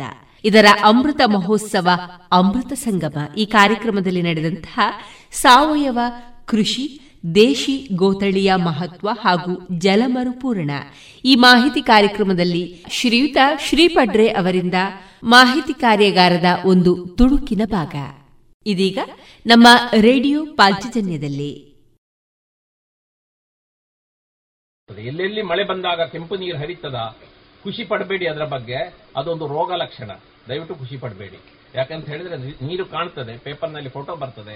ಮತ್ತೆ ನೀವು ಬೇಸಿಗೆ ಬರುವಾಗ ನೀಲಿ ಡ್ರಮ್ ಅನ್ನು ಇಟ್ಕೊಂಡು ಪಂಚಾಯತಿಂದ ನೀರು ಕೊಡ್ತಾರ ಅಂತ ಭಜನೆ ಮಾಡಬೇಕಾದ ಸ್ಥಿತಿ ಬರ್ತದೆ. ನನ್ನ ಗ್ರಾಮದಲ್ಲಿ ಬಂತು. ಅದ್ಭುತವಾದ ನೀರಿರುವ ನನ್ನ ಪಡ್ರೆ ಗ್ರಾಮದಲ್ಲಿ ಈವರೆಗೆ ಬಾವಿ ಬತ್ತಿದ ದೊಡ್ಡ ಉದಾಹರಣೆ ಇಲ್ಲದಲ್ಲಿ ಎರಡು ಸಾವಿರದ ಹತ್ತೊಂಬತ್ತರಲ್ಲಿ ಒಂದು ಇನ್ನೂರು ಮನೆಗಳವರು ಜಪ ಮಾಡಲಿಕ್ಕೆ ಶುರು ಮಾಡಿದ್ದಾರೆ, ನೀಲಿ ಬ್ಯಾರಲ್ ಇಟ್ಕೊಂಡು. ಒಂದು ವರ್ಷ ತುಂಬಾ ನೀರಿನ ಕೆಲಸ ಪ್ರೀತಿಯಿಂದ ಮಾಡಿದ್ರು. ಮತ್ತೆ ನೀರು ಬಂತು. ವೆಂಕಟ ಬಂದ ಸಂಕಟ ಬಂದಾಗ ಮಾತ್ರ ನಮಗೆ ವೆಂಕಟರಮಣ. ಇರ್ಲಿ, ಮುಂದಕ್ಕೆ ಹೋಗೋಣ. ಏನ್ ಮಾಡಬೇಕು? ಹೇಗೆ ಇದನ್ನ ಈ ಕೆಸರು ನೀರು ಹೋಗೋದನ್ನ, ಕೆಸರು ನೀರು ಹೋದಾಗ ಏನಾಗ್ತದೆ? ಕೆಂಪು ನೀರು. ಕೆಂಪು ನೀರು ಹೋಗುವುದು ದೊಡ್ಡ ರೋಗ ಲಕ್ಷಣ ಹೇಳಿದೆ. ನಿಮ್ಮೂರಿನ ಜಲಮಟ್ಟ ಕುಸಿತಾ ಕುಸಿತಾ ಹೋಗ್ತದೆ. ನಿಮ್ಮೂರಿನ ಫಲವತ್ತತೆ ಕಡಿಮೆ ಆಗ್ತದೆ, ಟಾಪ್ ಸಾಯಿಲ್ ಕಡಿಮೆ ಆಗ್ತದೆ. ಬಿದ್ದ ಮಣ್ಣು ಎಲ್ಲಿಗೆ ಹೋಗ್ತದೆ? ಈಗ ಕೊಚ್ಚಿಕೊಂಡು ಹೋಗೋ ಮಣ್ಣು. ಈ ಮಳೆ ನೀರನ್ನ ಓಡ್ಲಿಕ್ಕೆ ಬಿಟ್ರೆ ನೀರು ಕಡಿಮೆ ಆಗೋದು ಮಾತ್ರ ಅಲ್ಲ, ತುಂಬಾ ಟಾಪ್ ಸಾಯಿಲ್ ಓಡಿ ಹೋಗ್ತದೆ ಮೇಲ್ಮಣ್ಣು. ಇದನ್ನ ತಡೆಯೋ ಕೆಲಸ ನೀವು ಮಾಡಿದ್ರೆ ಎರಡೂ ಉಡ್ಕೊಳ್ತಾರೆ ಮೇಲ್ಮಣ್ಣು ಕರಗಿ ಹೋದ್ರೆ ನಿಮ್ಮ ಎಲ್ಲ ನದಿಗಳಲ್ಲಿ ಅಡಿಯಲ್ಲಿ ನಿಂತುಕೊಳ್ತದೆ ಹೂಳಾಗಿ ನಿಂತುಕೊಳ್ತದೆ, ಜಲಮಟ್ಟ ಮತ್ತೆ ಕೆಳಗೆ ಹೋಗ್ತದೆ. ಮಾತ್ರಲ್ಲ ಹತ್ತು ಹಲವು ಸಮಸ್ಯೆಗಳು ಶುರುವಾಗ್ತದೆ. ಸಾಮಾನ್ಯವಾಗಿ ಇಲ್ಲಿ ಫೆಬ್ರವರಿ ನಂತರ, ಜನವರಿ, ಫೆಬ್ರವರಿ ನಂತರ ಹರಿಯುವ ನದಿಗಳು, ಹೊಳೆಗಳು, ಸಣ್ಣ ತೋಡುಗಳು ಎಲ್ಲಿದೆ ತೋರಿಸಿ? ಎಲ್ಲಿ ಹುಲ್ಲಿನ ಹಾಸು ಇದೆಯೋ, ಅಲ್ಲಿ ಸಾಯಿಲ್ ಇರೋಷನ್ ಆಗೋದಿಲ್ಲ. ನೀರು, ಮಣ್ಣು ಮಣ್ಣನ್ನು ಕೊಚ್ಕೊಳ್ಳುವ, ಮೇಲ್ಮಣ್ಣು ಕೊಚ್ಕೊಂಡು ಹೋಗುವ ಜಾಗದಲ್ಲಿ ಹುಲ್ಲಿನ ಹಾಸು ಬರುವ ಹಾಗೆ ನೋಡ್ಕೋಬೇಕು ಬಹಳ ಸುಲಭವಾಗಿದೆ ಫಸ್ಟ್ ಸ್ಟೆಪ್ ಅಷ್ಟು ಮಾಡಿದ್ರೆ ಮಣ್ಣು ಕೊಚ್ಕೊಂಡು ಹೋಗೋದು ನಿಂತಿತ್ತು. ದೊಡ್ಡ ಒಂದು ಅಪಾಯಕ್ಕೆ ಫಸ್ಟ್ ರಿಪೇರಿ ಆಯಿತು. ಆಮೇಲೆ ನೋಡಿ, ಅಲ್ಲಿ ಒಂದು ಬಾವಿ ಇದೆ. ನೀಲಿಯಾಗಿ ಕಾಣ್ತಾ ಇರುವುದು ಜಲಮಟ್ಟ. ಜಲಮಟ್ಟ ಅಂದ್ರೆ ಆ ಮೇಜಿನ ಹಾಗೆ ಸಪಾಟಾಗಿ ಇರಬೇಕಾಗಿಲ್ಲ. ಅದು ನರಹರಿ ಪರ್ವತದಲ್ಲೂ ಮೇಲೆ ನೀರು ಇರೋದು ಹೇಗೆ ಅಂತ ಹೇಳಿದ್ರೆ, ಈ ಜಲಮಟ್ಟ ಆ ಭೂಮಿಯ ಮೇಲ್ಮೈಗೆ ಬಹುತೇಕ ಸಮಾಂತರವಾಗಿ ಇರುತ್ತದೆ ಕುರುಚಲು ಕಾಡಿದೆ, ಸ್ವಲ್ಪ ಗಿಡ ಮರಗಳಿವೆ ಹುಲ್ಲಿನ ಹಾಸು ಇದೆ, ಬಾವಿಯಲ್ಲಿ ನೀರಿದೆ, ಆ ಕಡೆಯಲ್ಲಿ ಒಂದು ತೋಡಿದೆ, ತೋಡಿನಲ್ಲಿ ಇದು ಏನಂದ್ರೆ ಇದು ಬಂದಿಲ್ಲ, ನೆರೆ ಬಂದಿಲ್ಲ ಹೂಳು ತುಂಬಿಲ್ಲ. ತುಂಬಾ ಬದಲಾವಣೆ ಅವನ ಆಗಿದೆ. ಬಾವಿ ಬತ್ತಿದೆ, ಜಲಮಟ್ಟ ಕುಸಿತಿದೆ, ಕಾಡು ಪೂರ್ತಿ ನಾಶ ಆಗಿದೆ. ಹೊಳೆಯಲ್ಲಿ ಸ್ವಲ್ಪ ನೆರೆ ಬಂದಿದೆ, ಹೂಳು ತುಂಬಿಕೊಂಡಿದೆ. ಯಾವ ಸಮಸ್ಯೆ ಶುರು ಐದು ದೊಡ್ಡ ಅವನತಿಗಳಾಗಿವೆ. ಕಾಡು ನಾಶ ಆಗಿದ್ದು ಮೊದಲು. ಕಾಡು ನಾಶ ಆದಾಗ ನಾವು ದಕ್ಷಿಣ ಕನ್ನಡದ ಬುದ್ಧಿವಂತರು ಇನ್ನೊಮ್ಮೆ ಹೇಳಬೇಕು ಕಾಡು ನಾಶ ಆದ್ರೆ ಬಿದ್ದ ಮಳೆ ನೀರು ಓಡಿ ಹೋಗ್ತದೆ, ಮಣ್ಣು ಕೊಚ್ಕೊಂಡು ಹೋಗ್ತದೆ, ಹೂಳು ತುಂಬುತ್ತದೆ, ಆಮೇಲೆ ಬರ ಬರ್ತದೆ. ಆಮೇಲೆ ಮೂರ್ನಾಲ್ಕು ವರ್ಷ ಹಾಗಾದ್ರೆ ಜಿಲ್ಲಾಧಿಕಾರಿಗಳ ಹತ್ರ ನೋಟಿಸ್ ಪ್ರಿಂಟ್ ಮಾಡಿಕೊಂಡು ನಾವು ಎಲ್ಲಿಗೆ ಹೋಗಬೇಕು ಅಂತ ನನಗೆ ಗೊತ್ತಿಲ್ಲ. ಯಾವ ಊರಿಗೆ ಗುಳೆ ಹೋಗಬೇಕು ಅಂತೇಳಿ ಗೊತ್ತಿಲ್ಲ. ನೆಕ್ಸ್ಟ್ ಇದು ಇನ್ನೊಂದು ಸಮಸ್ಯೆ. ಈಗೀಗ ಹುಟ್ಕೊಂಡು ಬೆಂಗಳೂರಿನಲ್ಲಿ ಮಾತ್ರ ಅಲ್ಲ, ನಮ್ಮ ಊರಿನಲ್ಲಿ ಕೂಡ ಸಣ್ಣ ಮಳೆಯೂ ಕೂಡ ನೆರೆ ಬರ್ತದೆ. ನಗರದಲ್ಲಿ ನೆರೆ ಬರುವುದು ಯಾಕೆ? It's a man made problem ಬೆಂಗಳೂರಿನಲ್ಲಿ ಯಾಕೆ ಮೊನ್ನೆ ಅಷ್ಟು ಬಂತು? Hundred percent. ಅದು ಐದು, ಎರಡು, ಎಂಟು ಅಲ್ಲ. ಪೂರ್ತಿ ಇವತ್ತು ನಗರದಲ್ಲಿ ಬರುವಂತ ಬಹುತೇಕ ನೆರೆಯು ಕೃತಕ ಮ್ಯಾನ್ ಮೇಡ್ ಬಿಲೋ ಮಳೆಗೆ ಹೊರಗೋಗ್ಲಿಕ್ಕೆ ದಾರಿ ನೀವು ಕೊಡದಿದ್ರೆ ನೆರೆ ಬಾರದೆ ಮತ್ತೇನು ಬರ್ತದೆ? ಮನೆಯಲ್ಲೊಂದು ಎರಡೆರಡು ಕಾರು ಮಾತ್ರ ಅಲ್ಲ, ಒಂದು ದೋಣಿಯೂ ತಗೊಳ್ಬೇಕಾದ ಸ್ಥಿತಿ ಇರ್ತದೆ. ಸಣ್ಣ ಕೆಲಸದಿಂದ ಶುರು ಮಾಡು ದೊಡ್ಡ ದೊಡ್ಡ ವಿಚಾರ ಮಾತಾಡಿದೀವಿ ನಮ್ಮ ಮನೆಗೆ ಬರೋಣ. ಮನೆಯಲ್ಲಿ ನಲ್ಲಿಯಿಂದ ಸೆಕೆಂಡಿಗೆ ಒಂದು ಹನಿ ನೀರು ಸೋರಿ ಹೋದ್ರೆ ದಿವಸಕ್ಕೆ ನಲವತ್ತು, ಐವತ್ತು ಲೀಟರ್ ಹೋಗುತ್ತೆ. ಯಾರಿಗಾದ್ರೂ ಸಂಶಯ ಇದ್ದರೆ ಒಂದು ಡ್ರಮ್ ಅನ್ನು ಇಟ್ಕೊಂಡು ಹೋಗಿ ಮರದಿವಸ ಆಳದು ನನಗೆ ಫೋನ್ ಮಾಡಿ. ಈ ತರ ಈ ಚಿತ್ರದಲ್ಲಿ ಕಾಣುವಷ್ಟು ನೀರು ನಿಮ್ಮಲ್ಲಿ ಯಾವುದೇ ಒಂದು ನಲ್ಲಿಯಲ್ಲಿ ಸೋರ್ತಾ ಇದ್ರೆ ಇಡೀ ಮನೆಗೆ ಎಲ್ಲರಿಗೂ ಬೇಕಾಗುವಷ್ಟು, ಬಳಕೆಗೆ ಬೇಕಾಗುವಷ್ಟು ನೀರು ಅದರಲ್ಲಿ ಸೋರಿ ಹೋಗ್ತದೆ. ಹಾಗಾಗಿ ಮೊತ್ತ ಮೊದಲೇದು ನೀರಿನ ಪೋಲನ್ನ, ನೀರು ಸೋರಿ ಹೋಗೋದನ್ನ ಮೊದಲು ತಡಿಬೇಕಾಗಿದೆ. ಮಳೆ ನಮ್ಮ ನೀರಿನ ಏಕೈಕ ಮೂಲ ಈ ಭಾಗದಲ್ಲಿ. ಉತ್ತರ ಭಾಗ ಹೋದರೆ ಹಿಮಾಲಯದಿಂದ ಮಂಜು ಕರಗಿ ಬರುವುದಿದೆ ನಾವು ಈ ಏನು ಬೋರ್ವೆಲ್ನಲ್ಲಿ ಇತ್ಯಾದಿ ತೆಗಿತೇವೆ. ಭೂಮಿ ಕೇವಲ ಜಲಪಾತ್ರೆ, ಅರ್ಥ ಮಾಡ್ಕೊಳ್ಳೋಣ. ಭೂಮಿಯಲ್ಲಿ ನೀರು ಇರೋದಿಲ್ಲ, ಅದು ನೀರು ಇಟ್ಕೊಳ್ತದೆ ನಮಗಾಗಿ. ಈ ವರ್ಷ ಬೀಳೋ ಮಳೆಯಿಂದ ಜಾಸ್ತಿ ನೀರನ್ನ ಎತ್ತಲಿಕ್ಕೆ ಸಾಧ್ಯ ಎತ್ತಾ ಇದ್ದೀವಿ ನಾವು. ಯಾಕೆ ಎತ್ತಾ ಇದ್ದೀವಿ ಅಂದ್ರೆ ಅಲ್ಲಿ ಸ್ವಲ್ಪ ಹಿಂದಿನ ಉಳ್ಕೊಂಡಿದೆ. ನಮ್ಮ ದೇವರಾಜ ರೆಡ್ಡಿ ಅವರು ಅತ್ಯಂತ ಹೆಚ್ಚು ಕೊಳವೆ ಬಾವಿ ಮರುಪೂರ್ಣ ಮಾಡಿದವರು, ಈಗ ಒಂದು ಸಿಂಪಲ್ ಥಿಯರಿ ಹೇಳ್ತಾರೆ. ಬಟ್ ಯಾವುದೇ ಊರಿಗೆ ಹೋದ್ರೆ ನೀರಿನ ಮಟ್ಟ ಹೇಗುಂಟು ಅಂತ ಜನರ ಹತ್ರ ಮಾತಾಡಿ ಕೆರೆ ಬಾವಿ ಬೋರ್ವೆಲ್ಗಳನ್ನ ನೋಡ್ಬೇಕಂತಿಲ್ಲ. ಕಾರ್ ಇಳಿಯುವಾಗ ಮೇಲೆ ನೋಡಿ. ಅಲ್ಲಿ ಕರೆಂಟ್ ಲೈನ್ ಬಂದಿದೆ ಅಂತ ಆದ್ರೆ ಅಲ್ಲಿ ಬರ ಇದ್ದೇ ಇದೆ. ತುಂಬಾ ಆಳಕ್ಕೆ ಹೋಗಿರ್ತಾರೆ ಬೋರ್ವೆಲ್ ತೆಗೆದವರು ಹದಿನೆಂಟು ಬೋರ್ನವರು, ಇಪ್ಪತ್ತೆಂಟು ಬೋರ್ನವರು ಎಲ್ಲ ದೊಡ್ಡ ದೊಡ್ಡ ಜನಗಳು ಸಿಗ್ತಾರೆ. ನಾವು ಇಡೀ ಭೂಮಿಯಿಂದ ನೀರು ಊಟ ತೆಗೆಯುವಾಗ ನಮ್ಮ ಮಕ್ಕಳ ಬಗ್ಗೆ ಕೂಡ ಚಿಂತನೆ ಮಾಡದ ಸ್ಥಿತಿಗೆ ಬಂದುಬಿಟ್ಟಿದ್ದೇವೆ. ನೋಡಿ, ಇಲ್ಲಿ ಮೂರು ಸಾವಿರದ ಆರ್ನೂರು ಲೀಟರ್ ಒಂದು ಚದರ ಮೀಟರ್ ಮೇಲೆ ಬೀಳ್ತದೆ. ಒಂದು ಎಕರೆ ಮೇಲೆ ಒಂದು ಪಾಯಿಂಟ್ ನಾಲ್ಕು ಕೋಟಿ ನೀರು ಸಿಗ್ತದೆ. ಹತ್ತು ಸೆನ್ಸ್ ಜಾಗದಲ್ಲಿ ಹದಿನಾಲ್ಕು ಲಕ್ಷ ಲೀಟರ್ ನೀರು ಸುರಿತದೆ. ಐದು ಸೆನ್ಸ್ನವರು ಕೂಡ ಮಳೆ ಕೊಯ್ಲು ಮಾಡಬಹುದು. ಐದು ಸೆನ್ಸ್ನ ಮೇಲೆ ಏಳು ಲಕ್ಷ ಲೀಟರ್ ನೀರು ಸುರಿತದೆ. ನಿಜವಾಗಿ ಇಷ್ಟು ನೀರು ಸುರಿಯುವಲ್ಲಿ ನಮ್ಮಲ್ಲಿ ಬಾವಿಗಳು ಬತ್ತೋದೊಂದು ನಾಚಿಕೆಗೇಡು. ಫೆಬ್ರವರಿಯಲ್ಲಿ ಟ್ಯಾಂಕರ್ನಲ್ಲಿ ನೀರು ಕೊಡಬೇಕಾದ್ದು ನಾಚಿಕೆಗೇಡು. ಈ ಊರಿನ ಜನ, ಈ ಅಂತ ಹೇಳಿದ್ರೆ ನಾನು ಉಪ್ಪಿನಂಗಡಿ ಈ ಭಾಗ ಅಂತಲ್ಲ, ನಮ್ಮ ದಕ್ಷಿಣ ಕನ್ನಡದವರು ಅಂತಲ್ಲ, ಸಾಮಾನ್ಯ ದಕ್ಷಿಣ ಕರ್ನಾಟಕದವರು ಊರವರು ಒಂದಾದ್ರೆ, ಊರವರು ಒಂದಾಗ್ಲಿಕ್ಕೆ ಸಾಧ್ಯವೇ ಇಲ್ಲ, ಯಾಕಂತ ಹೇಳಿದ್ರೆ ಅವರ ತಲೆಯಲ್ಲಿ, ಕಿಸೆಯಲ್ಲಿ, ಮೇಲೆ ಧ್ವಜದಲ್ಲಿ, ಎಲ್ಲ ಮನಸ್ಸಿನಲ್ಲಿ ಎಲ್ಲ ಬಣ್ಣಗಳು ತುಂಬಾ ಉಂಟು. ಆ ಬಣ್ಣವನ್ನು ಸ್ವಲ್ಪ ಕಾಲ ನೀವು ಮರಿಲಿಕ್ಕೆ ಸಾಧ್ಯ ಆಗಿ ಒಂದಾಗ್ಲಿಕ್ಕೆ ಸಾಧ್ಯ ಇದ್ರೆ ಎರಡೇ ಎರಡು ವರ್ಷಗಳಲ್ಲಿ ಕುಡಿಯುವ ನೀರಿನ ಸಮಸ್ಯೆಯನ್ನು ಹೋಗಲಾಡಿಸಲಿಕ್ಕೆ ಸಾಧ್ಯ. ಅಷ್ಟೊಂದು ಜಲ ಸಂಪತ್ಭರಿತ ಊರು ನಮ್ಮಲ್ಲಿ, ನಮಗೆ ನಮ್ಮ ನೀರಿನ ಬೆಲೆ ಗೊತ್ತಿಲ್ಲ. ನಾನು ಹೇಳಿ ಸ್ವಲ್ಪ ಕಹಿಯಾದ್ರೆ ನನ್ನನ್ನು ಕ್ಷಮಿಸಿ. ಸ್ವಲ್ಪ ಆ ಕಡೆ ಈ ಕಡೆ ನೋಡುವಾಗ ನಿಮಗೂ ಗೊತ್ತಾಗ್ತದೆ. ನೆಕ್ಸ್ಟ್ ಲೈಫ್ ಯಾಕೆ ಸಮಸ್ಯೆ ಬರ್ತದೆ? ಅಳ್ದು ನೋಡಿದ್ದಾರೆ. ಇಲ್ಲಿ ಬಿದ್ದ ಮಳೆ ನೀರಿನಲ್ಲಿ ದೊಡ್ಡ ಪಾಲು ಹರಿದು ಸಮುದ್ರಕ್ಕೆ ಹೋಗ್ತದೆ. ಒಂದಷ್ಟು ಆವಿಯಾಗಿ ಹೋಗ್ತದೆ. ಆರರಿಂದ ಎಂಟರಿಂದ ಹತ್ತು ಪರ್ಸೆಂಟ್ ಮಾತ್ರ ಇಲ್ಲಿ ನೀರು ಒಳಗಡೆ ಇಳಿತದೆ ನಮಗೆ ಹೇಳಿ ಏನು ಪ್ರಯೋಜನ ಇಲ್ಲ. ನನ್ನಪ್ಪ ಭಯಂಕರ ಕೋಟ್ಯಾಧೀಶ ಅಂತ ಹೇಳಿದ್ರೆ ಪ್ರಯೋಜನ ಇಲ್ಲ. ಮಗ ಮಗ ಏನ್ ಮಾಡ್ತಾನೆ, ಹೇಗೆ ಖರ್ಚು ಮಾಡ್ತಾನೆ ಅಂತ ನೋಡ್ಬೇಕಾಗ್ತದೆ. ನಾನು ಇನ್ಫೋಸಿಸ್ನಲ್ಲಿ ಕೆಲಸ ಮಾಡ್ತೇನೆ ಅಂತ ಹೇಳಿದ್ರೆ ಪ್ರಯೋಜನ ಇಲ್ಲ. ಎಷ್ಟು ಉಳಿತಾಯ ಮಾಡ್ತಾನೆ ಅಂತ ಹೇಳುದು ಮುಖ್ಯ. ಬೀಳೋ ಮಳೆಯ ಲೆಕ್ಕಾಚಾರ ಹಿಡಿಬೇಡಿ. ಬಿದ್ದ ಮಳೆಯಲ್ಲಿ ಎಷ್ಟು ತಡಿತಾರೆ ಇವರು? ಎಷ್ಟು ಮಳೆಯನ್ನ, ಮಳೆ ನೀರನ್ನ ಸಂರಕ್ಷಣೆ ಮಾಡ್ತಾರೆ ಅಂತ ಹೇಳುವಂತದ್ದರ ಮೇಲೆ ಇವತ್ತು ದೊಡ್ಡ ಆಧಾರ. ಇವತ್ತು ರಾಜಸ್ಥಾನದ ಕೆಲವು ಊರುಗಳಲ್ಲಿ ಐವತ್ತು, ನೂರು, ಇನ್ನೂರು ಮಿಲಿಮೀಟರ್ ಮಳೆ ಬೀಳುವಲ್ಲಿ ಇಲ್ಲದ ನೀರಿನ ಸಂಕಟ ದಕ್ಷಿಣ ಕನ್ನಡದಲ್ಲಿ ಇದೆ ಅಂತ ಹೇಳಿದ್ರೆ ನೀವು ನಂಬ್ತಿದ್ರೆ ನಂಬಬಹುದು. ದಕ್ಷಿಣ ಕನ್ನಡದಲ್ಲಿ ಬೇಸಿಗೆ ಬಂದಾಗ, ಬರ ಬಂದಾಗ ಮಾವನ ಮನೆಯಲ್ಲಿ ನೀರುಂಟ ಅಂತ ಗೊತ್ತಿಲ್ಲದೆ ಹೆಂಡತಿಯನ್ನು ಅಪ್ಪನ ಮನೆ ಕಳಿಸುವ ಗಂಡಂದ್ರು ಇದ್ದಾರೆ. ದೊಡ್ಡ ಸಂಗತಿಯಲ್ಲಿ ಹೇಳಬೇಡಿ ನೀವು. ಬಹಳ ದೂರಕ್ಕೆ ಹೋಗೋದು ಬೇಡ. ಇರಲಿ, ಮುಂದಕ್ಕೆ ಹೋಗೋಣ. ಏನಾಗಬೇಕು? ಒಂದು ಇಪ್ಪತ್ತರಿಂದ ಇಪ್ಪತ್ತೈದು ಪರ್ಸೆಂಟ್ ಆದರೂ ಕೂಡ ಮಳೆ ನೀರು ಇಂಗುವ ಹಾಗಾಗಬೇಕು. ನಾವು ಸುತ್ತಮುತ್ತ ದೂರ ನೋಡ್ಲಿಕ್ಕೆ ಹೋಗೋದು ಬೇಡ. ನನ್ನ ಬಾವಿಯಲ್ಲಿ ಬರ್ತದೆ, ನನ್ನ ಬೋರಲ್ಲಿ ಬರ್ತದೆ, ಅದನ್ನ ಯೋಚನೆ ಮಾಡಬೇಡಿ. ಇಲ್ಲಿ ಬಹಳಷ್ಟು ಮಂದಿ ಕೃಷಿಕರ ಹತ್ರ ಒಂದಷ್ಟು ಮೂರು, ನಾಲ್ಕು, ಐದು, ಆರು, ಎಂಟು, ಹತ್ತು ಎಕರೆ ಇದೆ. ನಮ್ಮ ಜಾಗದಲ್ಲಿ ಬಿದ್ದ ಮಳೆ ನೀರನ್ನ ಆದಷ್ಟರ ಮಟ್ಟಿಗೆ, ನೂರಕ್ಕೆ ನೂರು ಆಗೋದು ಇಲ್ಲ, ಮಾಡ್ಲಿಕ್ಕೂ ಮಾಡಬೇಕಾಗಿಲ್ಲ. ಆದಷ್ಟು ಮಟ್ಟಿಗೆ, ಹಂತ ಹಂತವಾಗಿ ತಡೆಯುವ ಕೆಲಸ ಮಾಡಿದ್ರೆ ಊರು ಸುಗಮ ಆಗೋದ್ರಲ್ಲಿ ಯಾವ ಸಂಶಯವೂ ಇಲ್ಲ. ನಸ್ಲಾಕಿ ನಮ್ಮ ಕಲಾವಿದರು ಯಾಕೆ ಇಲ್ಲಿ ಬರ ಬರ್ತದೆ? ಮಳೆ ಕಡಿಮೆ ಅಂತ ಎಲ್ಲರೂ ಹೇಳ್ತಾರೆ. ಮಳೆ ಕಡಿಮೆ ಅಂತ ಹೇಳುವವರು ನೀವು ಮಳೆಯನ್ನ ಅಳೆದು ನೋಡಿದ್ದೀರಾ? ಮಳೆಯನ್ನ ಅಳಿಯುವುದು ಬಹಳ ಒಳ್ಳೇದು. ಬಹಳ ಖರ್ಚೇನಿಲ್ಲ, ಮುನ್ನೂರು ನಾನ್ನೂರು ಪುಟ ನಾನ್ನೂರು ರೂಪಾಯಿ ಇರ್ತದೆ. ಒಂದು ಮಳೆ ಅಳಿಯುವ ಒಂದು ಕೆಲಸವನ್ನ ಒಂದೊಬ್ಬ, ಒಂದೊಂದು ವಾರ ಒಬ್ಬೊಬ್ಬ ಹುಡುಗನಿಗೆ ಕೊಟ್ರೆ ಅದು ಅದು ಕೂಡ ಜಲಸಾಕ್ಷರತೆಗೆ ಒಂದು ದಾರಿಯಾಗ್ತದೆ ಇವತ್ತು ದಕ್ಷಿಣ ಕನ್ನಡದಲ್ಲಿ ಅರವತ್ತೈದು ಕುಟುಂಬಗಳು ಮಳೆ ಅಳಿತಾವೆ. ನನಗೆ ಬಹಳ ಖುಷಿಯಾಗಿದೆ. ಒಂದು ಮಳೆ ಅಳಿಯುವರದ್ದೇ ಒಂದು ವಾಟ್ಸಪ್ ಗ್ರೂಪ್ ಇದೆ. ಮಳೆ ಅಳದ್ರೆ ನಾವು ನಿಖರವಾಗಿ, ಈಗ ಎಷ್ಟು ಮಳೆ ಬಿತ್ತು, ಕಳೆದ ವರ್ಷ ಎಷ್ಟು ಬಿದ್ದಿದೆ ಪಿ ಜಿ ಪ್ರಸಾದ್ ಅಂತ ಹೇಳುವವರು ಮೂವತ್ತೈದು ವರ್ಷಗಳ, ನಲವತ್ತು ವರ್ಷಗಳ ಮಳೆ ದಾಖಲೆ ಇದೆ ಅವರ ಹತ್ರ. ಅವರೆಲ್ಲ ಹೇಳ್ತಾರೆ ಲೆಕ್ಕ ಇಟ್ಕೊಂಡು. ಮಳೆಯನ್ನ ಅಳೆಯುವ ಅಭ್ಯಾಸ ಮಾಡ್ಕೊಳ್ಳೋಣ. ಇದೇನಾಗಿದೆ ಅಂತ ಹೇಳಿದ್ರೆ ನಮ್ಮಲ್ಲಿ ಮಳೆ ಕಡಿಮೆ ಆಗಿಲ್ಲ. ಮಳೆ ಕಡಿಮೆ ಆಗಿಲ್ಲ ಅಂದ್ರೆ ಟೆಕ್ನಿಕಲಿ ಕಡಿಮೆ ಆಗಿದೆ ಅಂಕಿಅಂಶಗಳಲ್ಲಿ ಕಡಿಮೆ ಆಗಿದೆ. ಆದ್ರೆ ನಮ್ಮಲ್ಲಿ ಅಷ್ಟು ದೊಡ್ಡ ಏನು, ಕ್ಷಾಮ ಬರುವಷ್ಟು ಮಳೆ ಕಡಿಮೆ ಆಗಿಲ್ಲ. ಬೀಳೋ ನೀರನ್ನ ಓಡ್ಲಿಕ್ಕೆ ನಾವು ಬಿಟ್ಟ ಕಾರಣ ಸಮಸ್ಯೆ ಬಂದಿದೆ. ಇಲ್ಲಿ ಏನು ವ್ಯತ್ಯಾಸ ಬಂದಿದೆ ಡಿಸ್ಟ್ರಿಬ್ಯೂಷನ್ನಲ್ಲಿ ವ್ಯತ್ಯಾಸ ಬಂದಿದೆ. ಕಳೆದ ವರ್ಷದ ಮಳೆ ನೋಡಿ. ಕ್ಲೈಮೇಟ್ ಚೇಂಜ್ ಆದ್ಮೇಲೆ ಈಗ ತುಂಬಾ ವಿಪರೀತ, ಹೇಗಂತ ಹೇಳಲಿಕ್ಕೆ ಆಗೋದಿಲ್ಲ. ನಮ್ಮಲ್ಲಿ ಕೆಲವು ಸಾರಿ ಹದಿನೈದು ದಿವಸ ಇಲ್ಲ ಈ ವರ್ಷದ ನೆನಪು ಮಾಡ್ಕೊಳ್ಳಿ. ಇಪ್ಪತ್ತೊಂದು ದಿವಸ ಮಳೆ ಬಿತ್ತು ಕಂಟಿನ್ಯೂಸ್ ನಮ್ದು ಹೇಗೆ ಅಂತ ಹೇಳಿದ್ರೆ, ಇಲ್ಲಿ ಮಂಗಳೂರಿಗೆ ಹೋಗೋ ಬಸ್ ಬರಲೇ ಇಲ್ಲ ಎರಡು ಗಂಟೆ, ಆಮೇಲೆ ಬರುವಾಗ ಮೂರು ಬಸ್ ಒಟ್ಟಿಗೆ ಬಂತು ಅಂತ. ಹಾಗೆ ಮಳೆ ಎರಾಟಿಕ್ ಆಗ್ಬಿಟ್ಟಿದೆ, ಏರುಪೇರಾಗಿದೆ. ಇದು ಇಲ್ಲಿನ ಸಮಸ್ಯೆ. ನಾವೇನು ಮಾಡಬೇಕು? ಹೇಗೆ ಬೇಕಿದ್ರೆ ಬರಲಿ. ಇಲ್ಲಿ ಒಂದು ವಿಷಯ ಏನಂತ ಹೇಳಿದ್ರೆ ನಮಗೆ ಹಿಂಗಾರು ಮಳೆ, ಸ್ವಾತಿ ಮಳೆ. ಸ್ವಾತಿ ಮಳೆ is very very important Swati ಕಾಲದಲ್ಲಿ ನಿಮಗೆ ಚೆನ್ನಾಗಿ ಮಳೆ ಬಂದ್ರೆ, ಹಿಂದೆ ಸ್ವಲ್ಪ ಸೋತು, ಸೋಲು ಅನುಭವಿಸಿದ್ರು ಕೂಡ ಅದು ತುಂಬಿಸಿ ಕೊಡ್ತದೆ. Swati is the last recharge ಬೇಸಿಗೆ ಬರೆಯುವುದು ಬರುವುದಕ್ಕಿಂತ ಮುಂಚೆ ನಮ್ಮ ಮುಂದಿನ ಕಷ್ಟದ ದಿನಗಳಿಗಾಗಿ ನಮ್ಮ ಭೂಮಿಯಲ್ಲಿ ನೀರು ತುಂಬಿಸಿ ಕೊಡುವ ಒಂದು ಅದ್ಭುತ ವ್ಯವಸ್ಥೆ ಸ್ವಾತಿ ಮಳೆ. ಆ ಸ್ವಾತಿ ಮಳೆ ಚೆನ್ನಾಗಿ ಬಿದ್ರೆ ನಿಮ್ಮ ಚೀಟು ಮೇಲೆ, ಇಲ್ಲದಿದ್ರೆ ಚೀಟು ಕೆಳಗೆ. ಮಳೆ ಕೊಯ್ಲು, ಏನು ಮಳೆ ಕೊಯ್ಲು ಅಂತ ಹೇಳಿದ್ರೆ?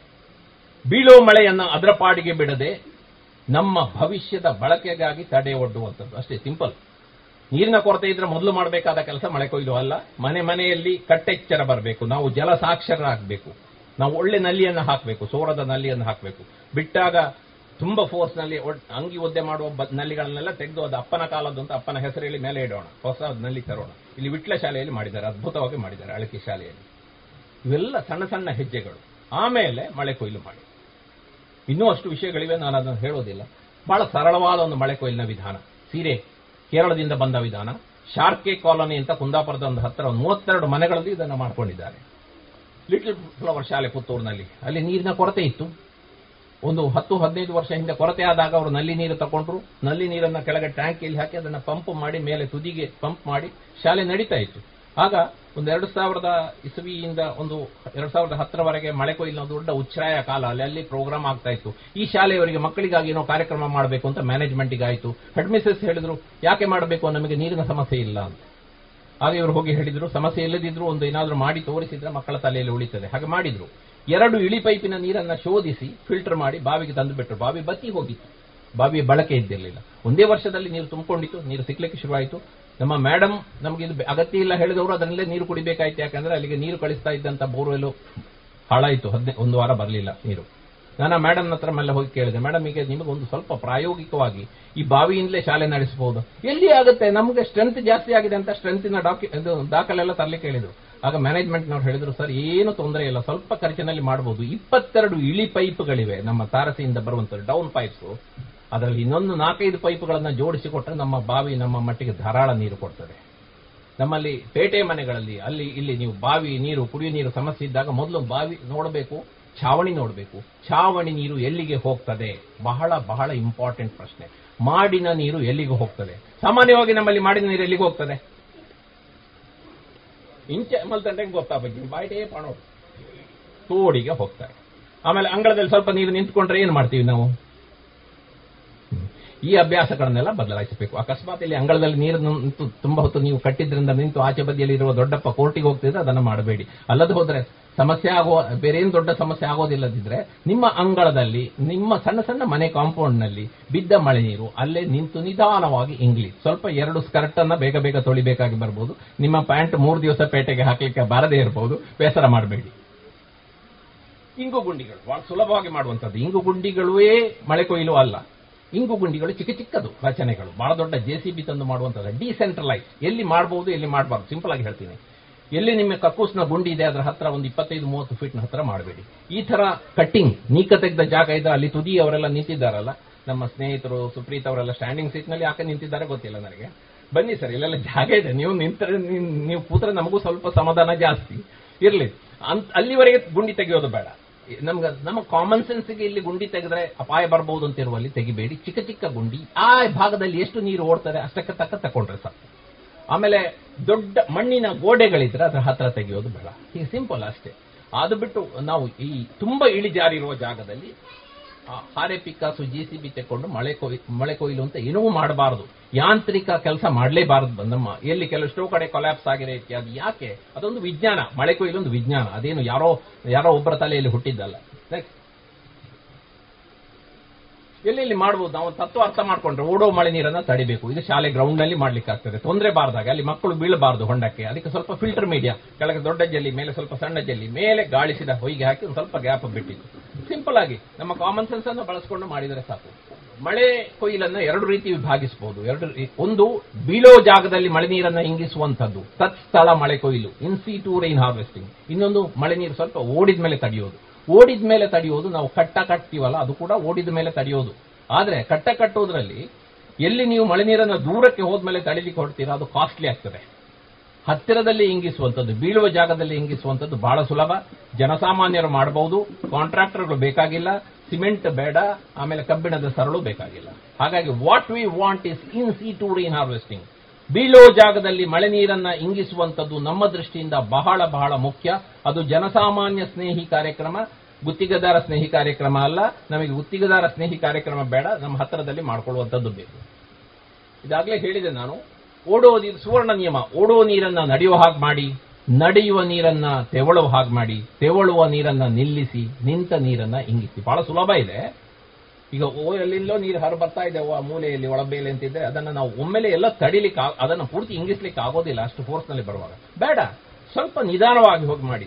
ಸುಪ್ರೀತರ, ಆ ಒಳಬೆಯಲ್ಲಿ ಐದು ನಿಮಿಷದಲ್ಲಿ ಬಂದು ಕೆಳಗೆ ಹೋಗುವ ನೀರನ್ನ ಹತ್ತು ನಿಮಿಷದಲ್ಲಿ ಹೋಗುವ ಹಾಗೆ ಮಾಡಿದ್ರೆ ಸರಿ ಎರಡು ಪಟ್ಟು ನೀರಿಂಗ್ತದೆ ಸಿಂಪಲ್ ವೆರಿ ಸಿಂಪಲ್ ಸ್ವಲ್ಪ ಸುತ್ತು ಬಳಸಿನ ದಾರಿಯಲ್ಲಿ ತಗೊಂಡು ಹೋಗ್ಬೋದು. There are many many ways ಒಮ್ಮೆ ನಿಮ್ಗೆ ತತ್ವ ಅರ್ಥ ಆದ್ರೆ, ಆಮೇಲೆ ಒಂದು ವಿಷಯ ಅರ್ಥ ಮಾಡ್ಕೊಳ್ಬೇಕು ಇಡೀ ಕರ್ನಾಟಕದಲ್ಲಿ ಎರಡು ತರದ ಅಗ್ರೋ ಕ್ಲೈಮ್ಯಾಟಿಕ್ ಝೋನ್ಗಳಿವೆ ಒಂದು ಬಯಲು ಸೀಮೆ ಮಳೆ ಕಡಿಮೆ, ಅಲ್ಲಿ ಮಳೆ, ಕೃಷಿ ಅಂತ ಹೇಳುವಂತದ್ದು ಜೂಜು.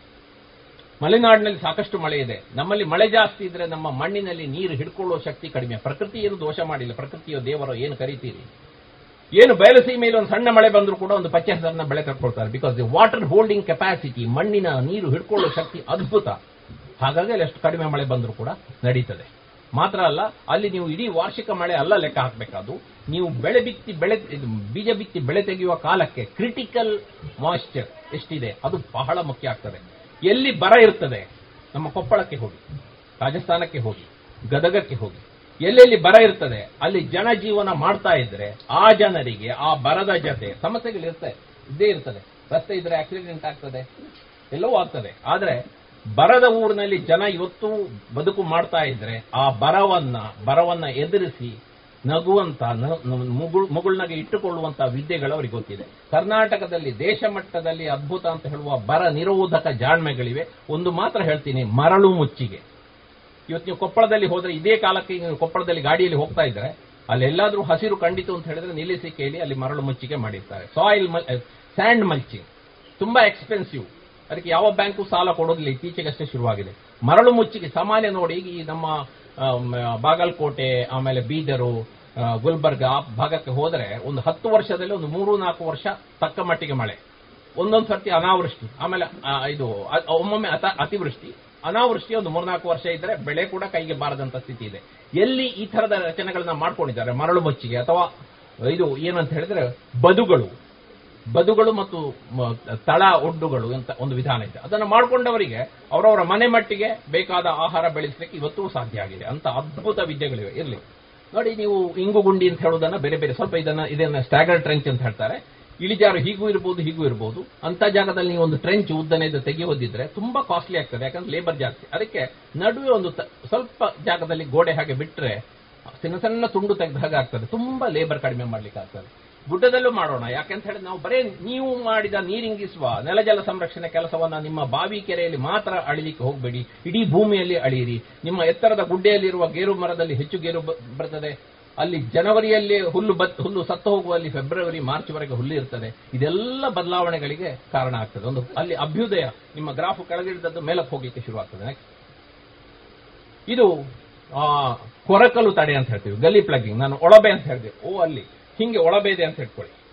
ಒಳಬೆ ಇದ್ದಲ್ಲಿ, ಇಲ್ಲಿ ಕೆಳಗಡೆ ನಮ್ಮ ವಸತಿ ಇರ್ತದೆ, ನೀರು ಇರ್ತದೆ. ಎತ್ತರದ ಜಾಗದಿಂದ ಕೆಲಸ ಶುರು ಮಾಡಬೇಕು. ಫ್ರಮ್ ರಿಜೆಸ್ಟ್ ಟು ವ್ಯಾಲೀಸ್. ಯಾವಾಗಲೂ ನೆಲ ಜಲ ಸಂರಕ್ಷಣೆ ಕೆಲಸ ಎತ್ತರದಿಂದ ಮಾಡಬೇಕು. ಸುಪ್ರೀತ್ ಅವರು ಈಗ ಮಾಡಿದ್ದಾರೆ, ತುಂಬಾ ಕೆಲಸ ಮಾಡಿದ್ದಾರೆ. ಇನ್ನಷ್ಟು ಮಾಡಬೇಕು ಅಥವಾ ಇಷ್ಟು ಕೆಲಸ ಮಾಡೋದು ಜಾಗದಲ್ಲಿ ಅಂತ ಹೇಳಿದ್ರೆ, ನಿಮ್ಮ ಎಷ್ಟು ಬಜೆಟ್ ಇಟ್ಕೊಂಡಿದ್ದೀರಿ, ಎಷ್ಟು ಆಳುಗಳ ಕೆಲಸ ಮಾಡೋದು, ಅಷ್ಟು ಮೇಲೆ ಮಾಡಬೇಕು. ಮತ್ತೆ ಆ ಮಾಡಿ ಆದ್ದನ್ನ ಮುಂದಿನ ವರ್ಷಕ್ಕೆ ಮತ್ತೆ ತಗೊಂಡು ಹೋಗ್ಬೋದು ಇಲ್ಲಿ ಕೆಳಗಿಂದ ಮಾಡ್ತಾ ಮೇಲೆ ಹೋಗೋದು ಅಲ್ಲ. ಇಟ್ ಇಸ್ ನಾಟ್ ಸೈಂಟಿಫಿಕ್ ಮೇಲಿಂದ ಮಾಡ್ತಾ ಬರಬೇಕು. ಇದು ಎಷ್ಟು ಸಿಂಪಲ್ ಕೆಲಸ ಅಂದ್ರೆ, ನಿಮ್ಗೆ ಅಲ್ಲಿ ಕಲ್ಲು ಸಿಕ್ಕಿದ್ರೆ ನೀರು ಮಳೆ ಬಂದಾಗ ಮಾತ್ರ ನೀರು ಬರುವ ಒಳಬೆ ಅಂತ ಇಟ್ಕೊಳ್ಳಿ.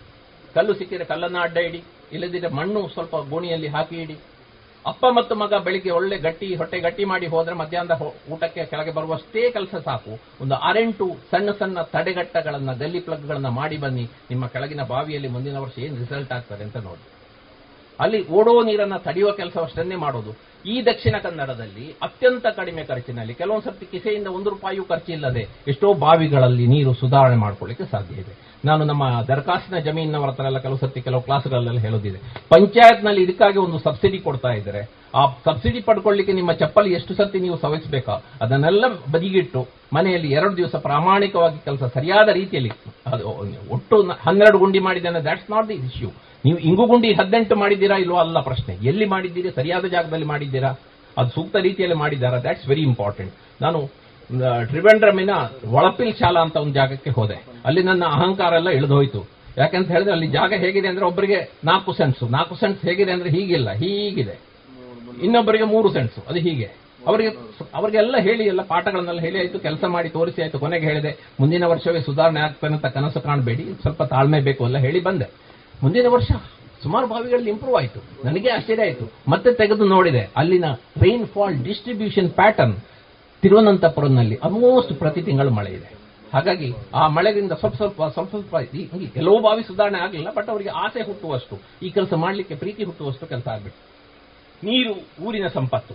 ನಮಗೆ ಮೇಲೆ ಎಷ್ಟು ಬೇಕಿರೋ ಕಾಂಪೌಂಡ್ ಅಲ್ಲಿ ಹಾಕ್ಬೋದು, ಕೆಳಗೆ ಹಾಕ್ಲಿಕ್ಕೆ ಬರೋದಿಲ್ಲ. ಅದು ಒಂದೊಂದು ಊರಿನ ಊರು. ನನ್ನ ಊರು ಅಂತ ಹೇಳುವಂತ, ನನ್ನ ನೀರು ಅಂತ ಹೇಳುವಂತದ್ದು ಇಲ್ಲ. ದಯವಿಟ್ಟು ನಾವು ಅರ್ಥ ಮಾಡ್ಕೊಳ್ಳೋಣ. ಆಚೆ ಮನೆ ಮುನ್ನೂರೈವತ್ತು ಫೀಟ್ ತೆಗೆದಿದ್ದಾನೆ, ನಾನು ಐನೂರು ಫೀಟ್ ನನಗೇನು ತೊಂದರೆ ಇಲ್ಲ. No that is not the issue ಇದು ನಮ್ಮ ನೀರು ನಮ್ಮ ನೀರು, ಉಪ್ಪಿನಂಗಡಿ ಈ ಭಾಗದವರ ನೀರು, ದಕ್ಷಿಣ ಕನ್ನಡದ ನೀರು. ಆ ತರದ ವಿಶಾಲ ಚಿಂತನೆ ನಮ್ಮಲ್ಲಿ ಅಗತ್ಯ ಇದೆ. ಯಾಕಂದ್ರೆ ನೀರು ಒಬ್ಬನಿಗೆ ಸೋಲು ಬಂದ್ರೆ, ಇಲ್ಲೇ ಒಬ್ರು ಲಾರಿಯಲ್ಲಿ ನೀರು ತೆಗೆದು ಮಾರ್ತಾ ದಿನಕ್ಕೆ ಹನ್ನೆರಡು ಲಾರಿ ನೀರು ಮಾರ್ಲಿಕ್ಕೆ ಶುರು ಮಾಡಿದ್ರೆ ಊರಿನಲ್ಲಿ ತೊಂದರೆ ಬಂದೇ ಬರ್ತದೆ. ಸೊ ನಾವು ಅದನ್ನ ಬಹಳ ತಲೆಯೊಳಗೆ ಇಟ್ಕೊಳ್ಬೇಕು ಈ ಸಂಪತ್ತು ನಮ್ಮೆಲ್ಲರ ಸಂಪತ್ತು. ಕೊಡುಕೊಳ್ಳುವಿಕೆ ಇದ್ದೇ ಇರಬೇಕಾಗ್ತದೆ. ಕೆಳಗಡೆ ಗಡಿಗಳಿಲ್ಲ. ಆಚೆ ಮನೆಯೋ ನೀರಿಂಗಿಸಿದ ನಮಗೂ ಸ್ವಲ್ಪ ಬೆನಿಫಿಟ್ ಸಿಗ್ತದೆ. ಸ್ವಲ್ಪ ಬೆನಿಫಿಟ್ ನಮ್ಮಿಂದ ಅವನಿಗೆ ಹೋಗ್ಬೋದು. No problem at all next life ಹಾ, ನೋಡಿ, ಈ ವರ್ಷ ನಮ್ಮ ಜಮೀನಿನಲ್ಲಿ ಬಿದ್ದ ನೀರೇ ನಮಗೆ ಇಂಗಿದ ನೀರೇ ನಮ್ಮ ಬಾವಿಯಲ್ಲಿ ಸಿಗುವಂಥದ್ದು. ಇದು ನಾವು ಅರ್ಥ ಮಾಡ್ಕೊಳ್ಬೇಕಾಗ್ತದೆ ನೆಕ್ಸ್ಟ್ ಹಾಗೇಳಿ ನಾವು ಹೋದಾಗ ಎಷ್ಟೋ ಕಡೆ ನಮಗೆ ಕಣ್ಣು ಮೊದಲು ಹೋಗೋದು ಇವರ ಚಾವಣಿ ನೀರು ಎಲ್ಲಿ ಹೋಗುತ್ತೆ ಅಂತ. ಬಸ್ನಲ್ಲಿ ಕೂತಾಗ ನೋಡ್ತೀವಿ. ಈ ಪಿಕ್ ಪಾಕೆಟ್ ಮಾಡೋರು ಎಲ್ಲಿ ಓಪನ್ ಪರ್ಸ್ ಇದೆ, ಇವರ ಪರ್ಸ್ ಉಂಟಾ ಇವರ ಪರ್ಸ್ ಅಂತ ನೋಡಿದಾಗ ನಮಗೆ ಇದೇ ಕಾಣುತ್ತೆ ಅಲ್ಲಿ ಒಳಗೆ.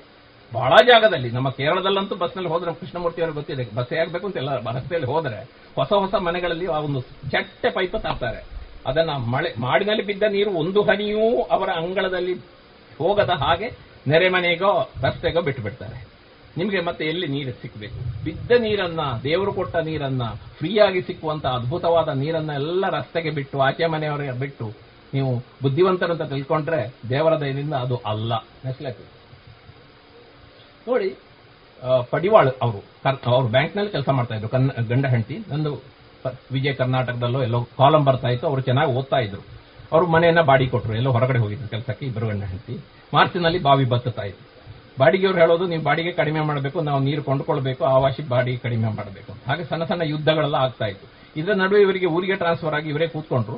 ಈ ಅಮ್ಮ ಕೂಡಲೇ ಎರಡು ಪೈಪ್ ತರಿಸಿ ತಲೆಯೊಳಗಿದ್ದದನ್ನೆಲ್ಲ ಇಂಪ್ಲಿಮೆಂಟ್ ಮಾಡಿಸಿದ್ರು. ಅಲ್ಲಿವರೆಗೆ ಇತ್ತಷ್ಟೇ ಪೈಪ್ ಅದನ್ನ ತೆಗೆದು ಒಂದು ನೀಲಿ ಬ್ಯಾರಲ್ ಹಾಕಿ ಅದಕ್ಕೆ ಹೊಯ್ಗೆಗೆ ನೀರು ಒಳಗಡೆ ಬೀಳುವ ಹಾಕಿ ಮಾಡಿದ್ರು. ಒಂದೇ ವರ್ಷದಲ್ಲಿ ಪಡಿವಾಳರ ಬಾವಿ ಬತ್ತೋದು ನಿಂತು ಹೋಯ್ತು. ನೆಕ್ಸ್ಟ್ ಲೈಕ್ ಸಿಂಪಲ್ ಆಗಿ ಫಿಲ್ಟರ್ ಮಾಡ್ಕೋಬಹುದು ನೀವು. ಚಾವಣಿ ನೀರನ್ನ ಬಾವಿಗೆ ಹಾಕುವಾಗ ಎರಡು ವಿಷಯ ಅರ್ಥ ಮಾಡಬೇಕು. ಒಂದು ಫಸ್ಟ್ ರೈನ್ ಫ್ಲಶ್ ಮೊದಲ ಎರಡು ಮೂರು ಮಳೆ ನೀರನ್ನ ಹೊರಗೆ ಬಿಡಬೇಕು. ಹೊರಗೆ ಬಿಡಲಿಕ್ಕೆ ಒಂದು ವ್ಯವಸ್ಥೆ ಇದೆ. ನಾನು ಇಲ್ಲಿ ವಿವರಿಸಲಿಕ್ಕೆ ಹೋಗೋದಿಲ್ಲ ತುಂಬಾ. ನಾವು ಸಿಂಪಲ್ ಆಗಿ ಮಾಡ್ಕೋಬಹುದು. ಒಂದು ವ್ಯವಸ್ಥೆ. First rain flush first rain flush ಚೆನ್ನಾಗಿ ಮಾಡಿದ್ರೆ ಅದುವೇ ಒಂದು ಫಸ್ಟ್ ಫಿಲ್ಟರ್ ಈಗ ನಮ್ಮ ಚೆನ್ನೈಯಲ್ಲಿ ಸ್ನೇಹಿತರೆಲ್ಲ ಯಾರು ಕೂಡ ಫಿಲ್ಟರ್ ಬೇಡ ಹಾಕ್ತಾರೆ ಫಿಲ್ಟರ್ ಫಿಲ್ಟರ್ ಬೇಕಾಗಿರೋದು ಒಂದು ಫಿಲ್ಟರ್ ಬೇಕು ಆಕ್ಚುಲಿ ಫಸ್ಟ್ ರೈನ್ ಫ್ಲಶ್ ಒಂದು ಸ್ವಲ್ಪ ಫಿಲ್ಟರಿಂಗ್ ಕೆಲಸ ಮಾಡ್ತಾರೆ. ಎರಡನೇದು ಸಣ್ಣ ಫಿಲ್ಟರ್ ಆ ಫಿಲ್ಟರ್ ಇವತ್ತು ನಿಮ್ಮ ಮಾರ್ಕೆಟ್ನಲ್ಲಿ ಆರೋ, ಎಂಟೋ, ಹತ್ತೋ ಸಾವಿರಕ್ಕೆ ಬೇಕಾದಂಗೆ ಸಿಗ್ತದೆ. ಡೇವಿಡ್ ಜೇಮಿ ಅಂತ ಕೊಕ್ಕಡದಲ್ಲಿ ಅವರು ಮಾಡಿಕೊಡ್ತಾರೆ. ಅವರು ಅದಕ್ಕೆ ಬೇಕಾ, ಹಣಕ್ಕೆ ಬೇಕಾಗಿ ಮಾಡೋದಲ್ಲ. ಜನರ ಸಂಕಷ್ಟ ನೋಡಿ ಅವರು ಮಾಡಿಕೊಡೋದು. ಏನಿಲ್ಲ, ಒಂದು ಒಳ್ಳೆ ಐದು ಲೀಟರ್ನ ಬಕೆಟ್ಗೆ ಕೂತ್ಕೊಳ್ಳುವಂತ ಜೂಲಿ. ಏನ್ ಹೇಳ್ತೀವಿ ನಮ್ಮ, ಅದಕ್ಕೆ ಅಂತ ಹೇಳೋದು ಸರ್? ಅರಿಪೆ ಕರೆಕ್ಟ್ ಅರಿಪೆಯನ್ನ ಅದಕ್ಕೆ ಕೂತ್ಕೊಳ್ಳುವ ಅರಿಪೆ ಇಟ್ಕೊಂಡು ಮಾಡೋದಷ್ಟೇ. ಅದನ್ನ ಒಮ್ಮೆ ನೀವು ಹತ್ತು ದಿವಸ, ಹದಿನೈದು ದಿವಸಕ್ಕೆ ಅಲ್ಲಿ ಕಸ ಬಿದ್ದಾಗ ತೆಗೆದು ಕ್ಲೀನ್ ಮಾಡೋದು. ಇಷ್ಟು ಸಾಕಾಗ್ತದೆ. ಬಾವಿಗೆ ನೀರು ನೀರು ಬಿಡುವಾಗ ಧಾರಾಳ ಸಾಕಾಗ್ತದೆ. ಇಲ್ಲಿ ಮುಂದಕ್ಕೆ ಹೋಗೋಣ. ಹೇಗೆ ಬಾವಿಲಿ ನೀರು ಜಾಸ್ತಿ ಆಗೋದು? ತುಂಬಾ ಪ್ರಶ್ನೆಗಳಿರ್ತದೆ ಎಷ್ಟೋ ಮಂದಿ ಹತ್ರ. ನಮ್ಮ ಮನೆ ಬಾವಿಯ ತುಂಬಿಕೊಂಡಿರ್ತದೆ ಅದಕ್ಕೆ ನೀರು ಬಿಡೋದು ಹೇಗೆ? ಆಮೇಲೆ ಇದು ಅದನ್ನ ಮತ್ತೆ ಕುಡಿಬಹುದಾ? ಬಾವಿ ಜರಿಲಿಕ್ಕಿಲ್ವಾ? ಒಮ್ಮೆ ಬಾವಿಯಲ್ಲಿ ನೀರು ತುಂಬಿದ್ರೆ ಅದು ಮತ್ತೆ ನಮಗೆ ಕೊನೆಗೆ ಸಿಗ್ತದೆ? ಹೀಗೆಲ್ಲ ನೂರೆಂಟು ಪ್ರಶ್ನೆ ಇರ್ತದೆ. ನಾವು ದಯವಿಟ್ಟು ಅರ್ಥ ಮಾಡ್ಕೊಳ್ಳಿ. ನೀವು ನಿಮ್ಮ ಬಾವಿಗೆ ನೀರು ಬಿಡ್ತಾ ಹೋದಾಗ, ಇವತ್ತು ಚೆನ್ನಾಗಿ ಮಳೆ ಬಂತು ಜಲಮಟ್ಟ ಮೇಲಕ್ಕೆ ಬಂತು.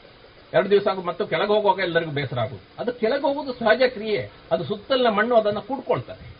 ಇಟ್ ಗೆಟ್ಸ್ ರೀಚಾರ್ಜ್ ನಿಮ್ಗೆ ಪ್ರಯೋಜನ ಕೊನೆಗೆ ಸಿಗ್ತದೆ. ನನ್ನ ಆಚೆ ನೆರೆಯವನಿಗೆ ನೀರು ಇಲ್ಲದೆ ಇರುವಾಗಲೂ ನಮಗೆ ನೀರು ಸಿಗ್ತದೆ. ನಿಮ್ಮಲ್ಲಿ ಜಲಮಟ್ಟ ಎಷ್ಟೋ ಸಾರಿ ಮೇಲೆ ಕೆಳಗೆ ನೀವು ನೀರನ್ನು ಒಳಗಡೆ ತುಂಬಿದ ಕಾರಣ, ಮೇಲೆ ಕೆಳಗೆ ಮೇಲೆ ಕೆಳಗೆ ಹೋಗಿದ್ದ ಕಾರಣದಿಂದಾಗಿ ನಿಮ್ಮ ಜಲಮಟ್ಟ ಒಂದು ಸ್ವಲ್ಪ ಮೇಲಕ್ಕೆ ಬರ್ತದೆ.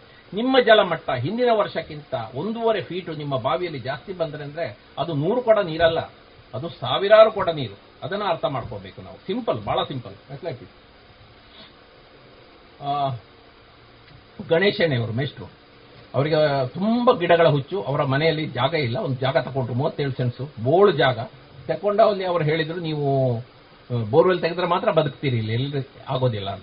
ಇವ್ರಿಗೆ ಬೋರ್ವೆಲ್ ತೆಗಿಲಿಕ್ಕೆ ಇಷ್ಟ ಇಲ್ಲ, ಜಾಗ ತಗೊಂಡ್ರು, ಗಿಡ ನೆಟ್ಟರು ಅದೇ ಒಂದು ಕಾಡಾಗಿ ಬಿಡ್ತು ಆದ್ರೆ, ನೆರೆಮನೆಯವರು ಹೇಳಿದ್ದು ಸುಳ್ಳಲ್ಲ, ಒಂದೂವರೆ ಅಡಿ ನೀರು ಬಾವಿಯಲ್ಲಿ ತುಂಬುತ್ತದೆ ಅದು ಪುನಃ ತುಂಬಬೇಕಿದ್ರೆ ಒಮ್ಮೆ ಪಂಪ್ ಮಾಡಿದ್ರೆ ಒಂದು ವಾರ, ಅವರ ಬದುಕು ಮುಂದೆ ಹೋಗುವಾಗಿರಲಿಲ್ಲ. ಅವರು ನಮ್ಮ ಪತ್ರಿಕೆ ಓದುಗರು ಹಲವು ವಿಷಯಗಳನ್ನು ತಲೆಯೊಳಗೆ ಮಾಡಿಕೊಂಡು ಅವರು ಕೆಲಸ ಮಾಡಲಿಕ್ಕೆ ಶುರು ಮಾಡಿದ್ರು.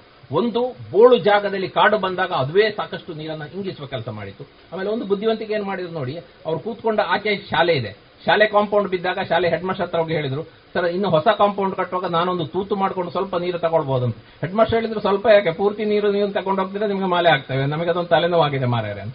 ಸ್ವಲ್ಪ, ಅಷ್ಟು ಬೇಡ ನನಗೆ ಅಂತ ಸ್ವಲ್ಪ ತಂದ್ರು ಅಲ್ಲಿ ಇಂಗಿಸಿಕೊಂಡು ಇವತ್ತು ಗಣೇಶಣ್ಣ ಇವರ ಮನೆ ಎರಡ್ ಸಾವಿರದ ಹತ್ತೊಂಬತ್ತರಲ್ಲಿ ಸುತ್ತಮುತ್ತಲೆಲ್ಲ ಶಾ- ಹಾಸ್ಟೆಲ್ಗಳು ಕ್ಲೋಸ್ ಆಗಿ ಹೋಟೆಲ್ನಲ್ಲಿ ಬಾಳೆ ಎಲೆ ಊಟ ಎಲ್ಲ ನಿಲ್ಲಿಸಿರುವಾಗಲೂ ಅವರ ಬಾವಿಯಲ್ಲಿ ಏಳು ಅಡಿ ನೀರಿತ್ತು. ಟಿವಿ ಪ್ರೋಗ್ರಾಂನಲ್ಲಿ ಸಲಹೆ ಕೊಟ್ಟಿದ್ದಾರೆ. ಸುತ್ತಮುತ್ತಲಿನ ಬೋರ್ವೆಲ್ನ ಹುಚ್ಚಿರುವವರ ಬೋಲ್ ಹುಚ್ಚೆಲ್ಲ ಕಡಿಮೆ ಮಾಡಿದ್ದಾರೆ. ಗಣೇಶಣ್ಣವರು ಒಳ್ಳೆ ನೀರಿನ ಕಾರ್ಯಕರ್ತ ಇಂಗು, ನಿಮ್ಮ, ಇದಿದೆಯಲ್ಲ, ಏನು, ಹುತ್ತ.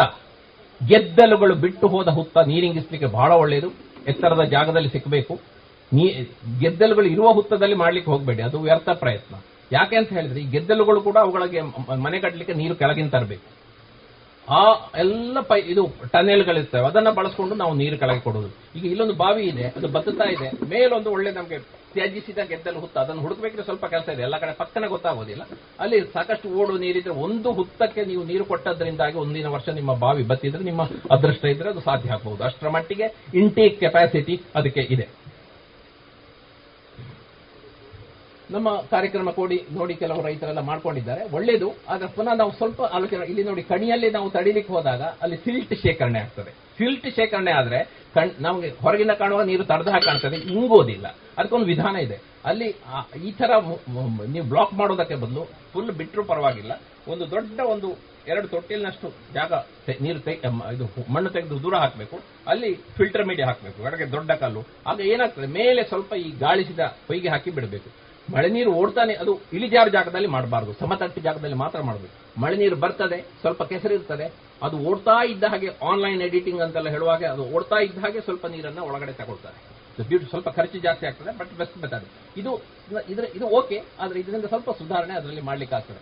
ಅದರಲ್ಲಿ ಮೇಲಿಂದ ನೀರು ಇಲ್ಲಿ ಮೇಲೆ ಬಂದ ನೀರಿಗೆ ತಡೆ ಇಲ್ಲದ ಕಾರಣ ಬಾವೆ ಮಣ್ಣು ಅಲ್ಲಿ ಉಳಿಯೋದೇ ಇಲ್ಲ.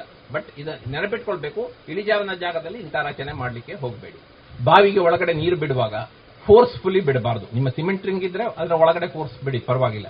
ಇಲ್ಲದೆ ಹೋದ್ರೆ ಅದು ಗೋಡೆಗೆ ಹಾನಿ ಮಾಡಬಹುದು, ಕೆಳಗಡೆಯಿಂದ ಕೆಸರು ಮೇಲೆ ಕೇಳಬಹುದು. ಅದಕ್ಕೆ ಏನ್ ಮಾಡಬೇಕು ಅಂದ್ರೆ ನಿಮ್ಮ ಬಾವಿಯ ಮೀನ್ ಲೆವೆಲ್ ಇದಕ್ಕಿಂತ ಕೆಳಗೆ ನೀರು ಹೋಗೋದಿಲ್ಲ ಅಂತ ಇರುವ ಜಾಗದವರೆಗೆ ಪೈಪ್ ತಕೊಂಡೋಗಿ ಪೈಪಿನ ಮುಖಾಂತರ ಮಳೆ ನೀರನ್ನ ಇಳಿಸಿಬಿಡಿ. ದಟ್ ಇಸ್ ಸೇಫೆಸ್ಟ್ ನೆಕ್ಸ್ಟ್ ಆಮೇಲೆ ಒಂದು ಹೂಳು ಗುಂಡಿ.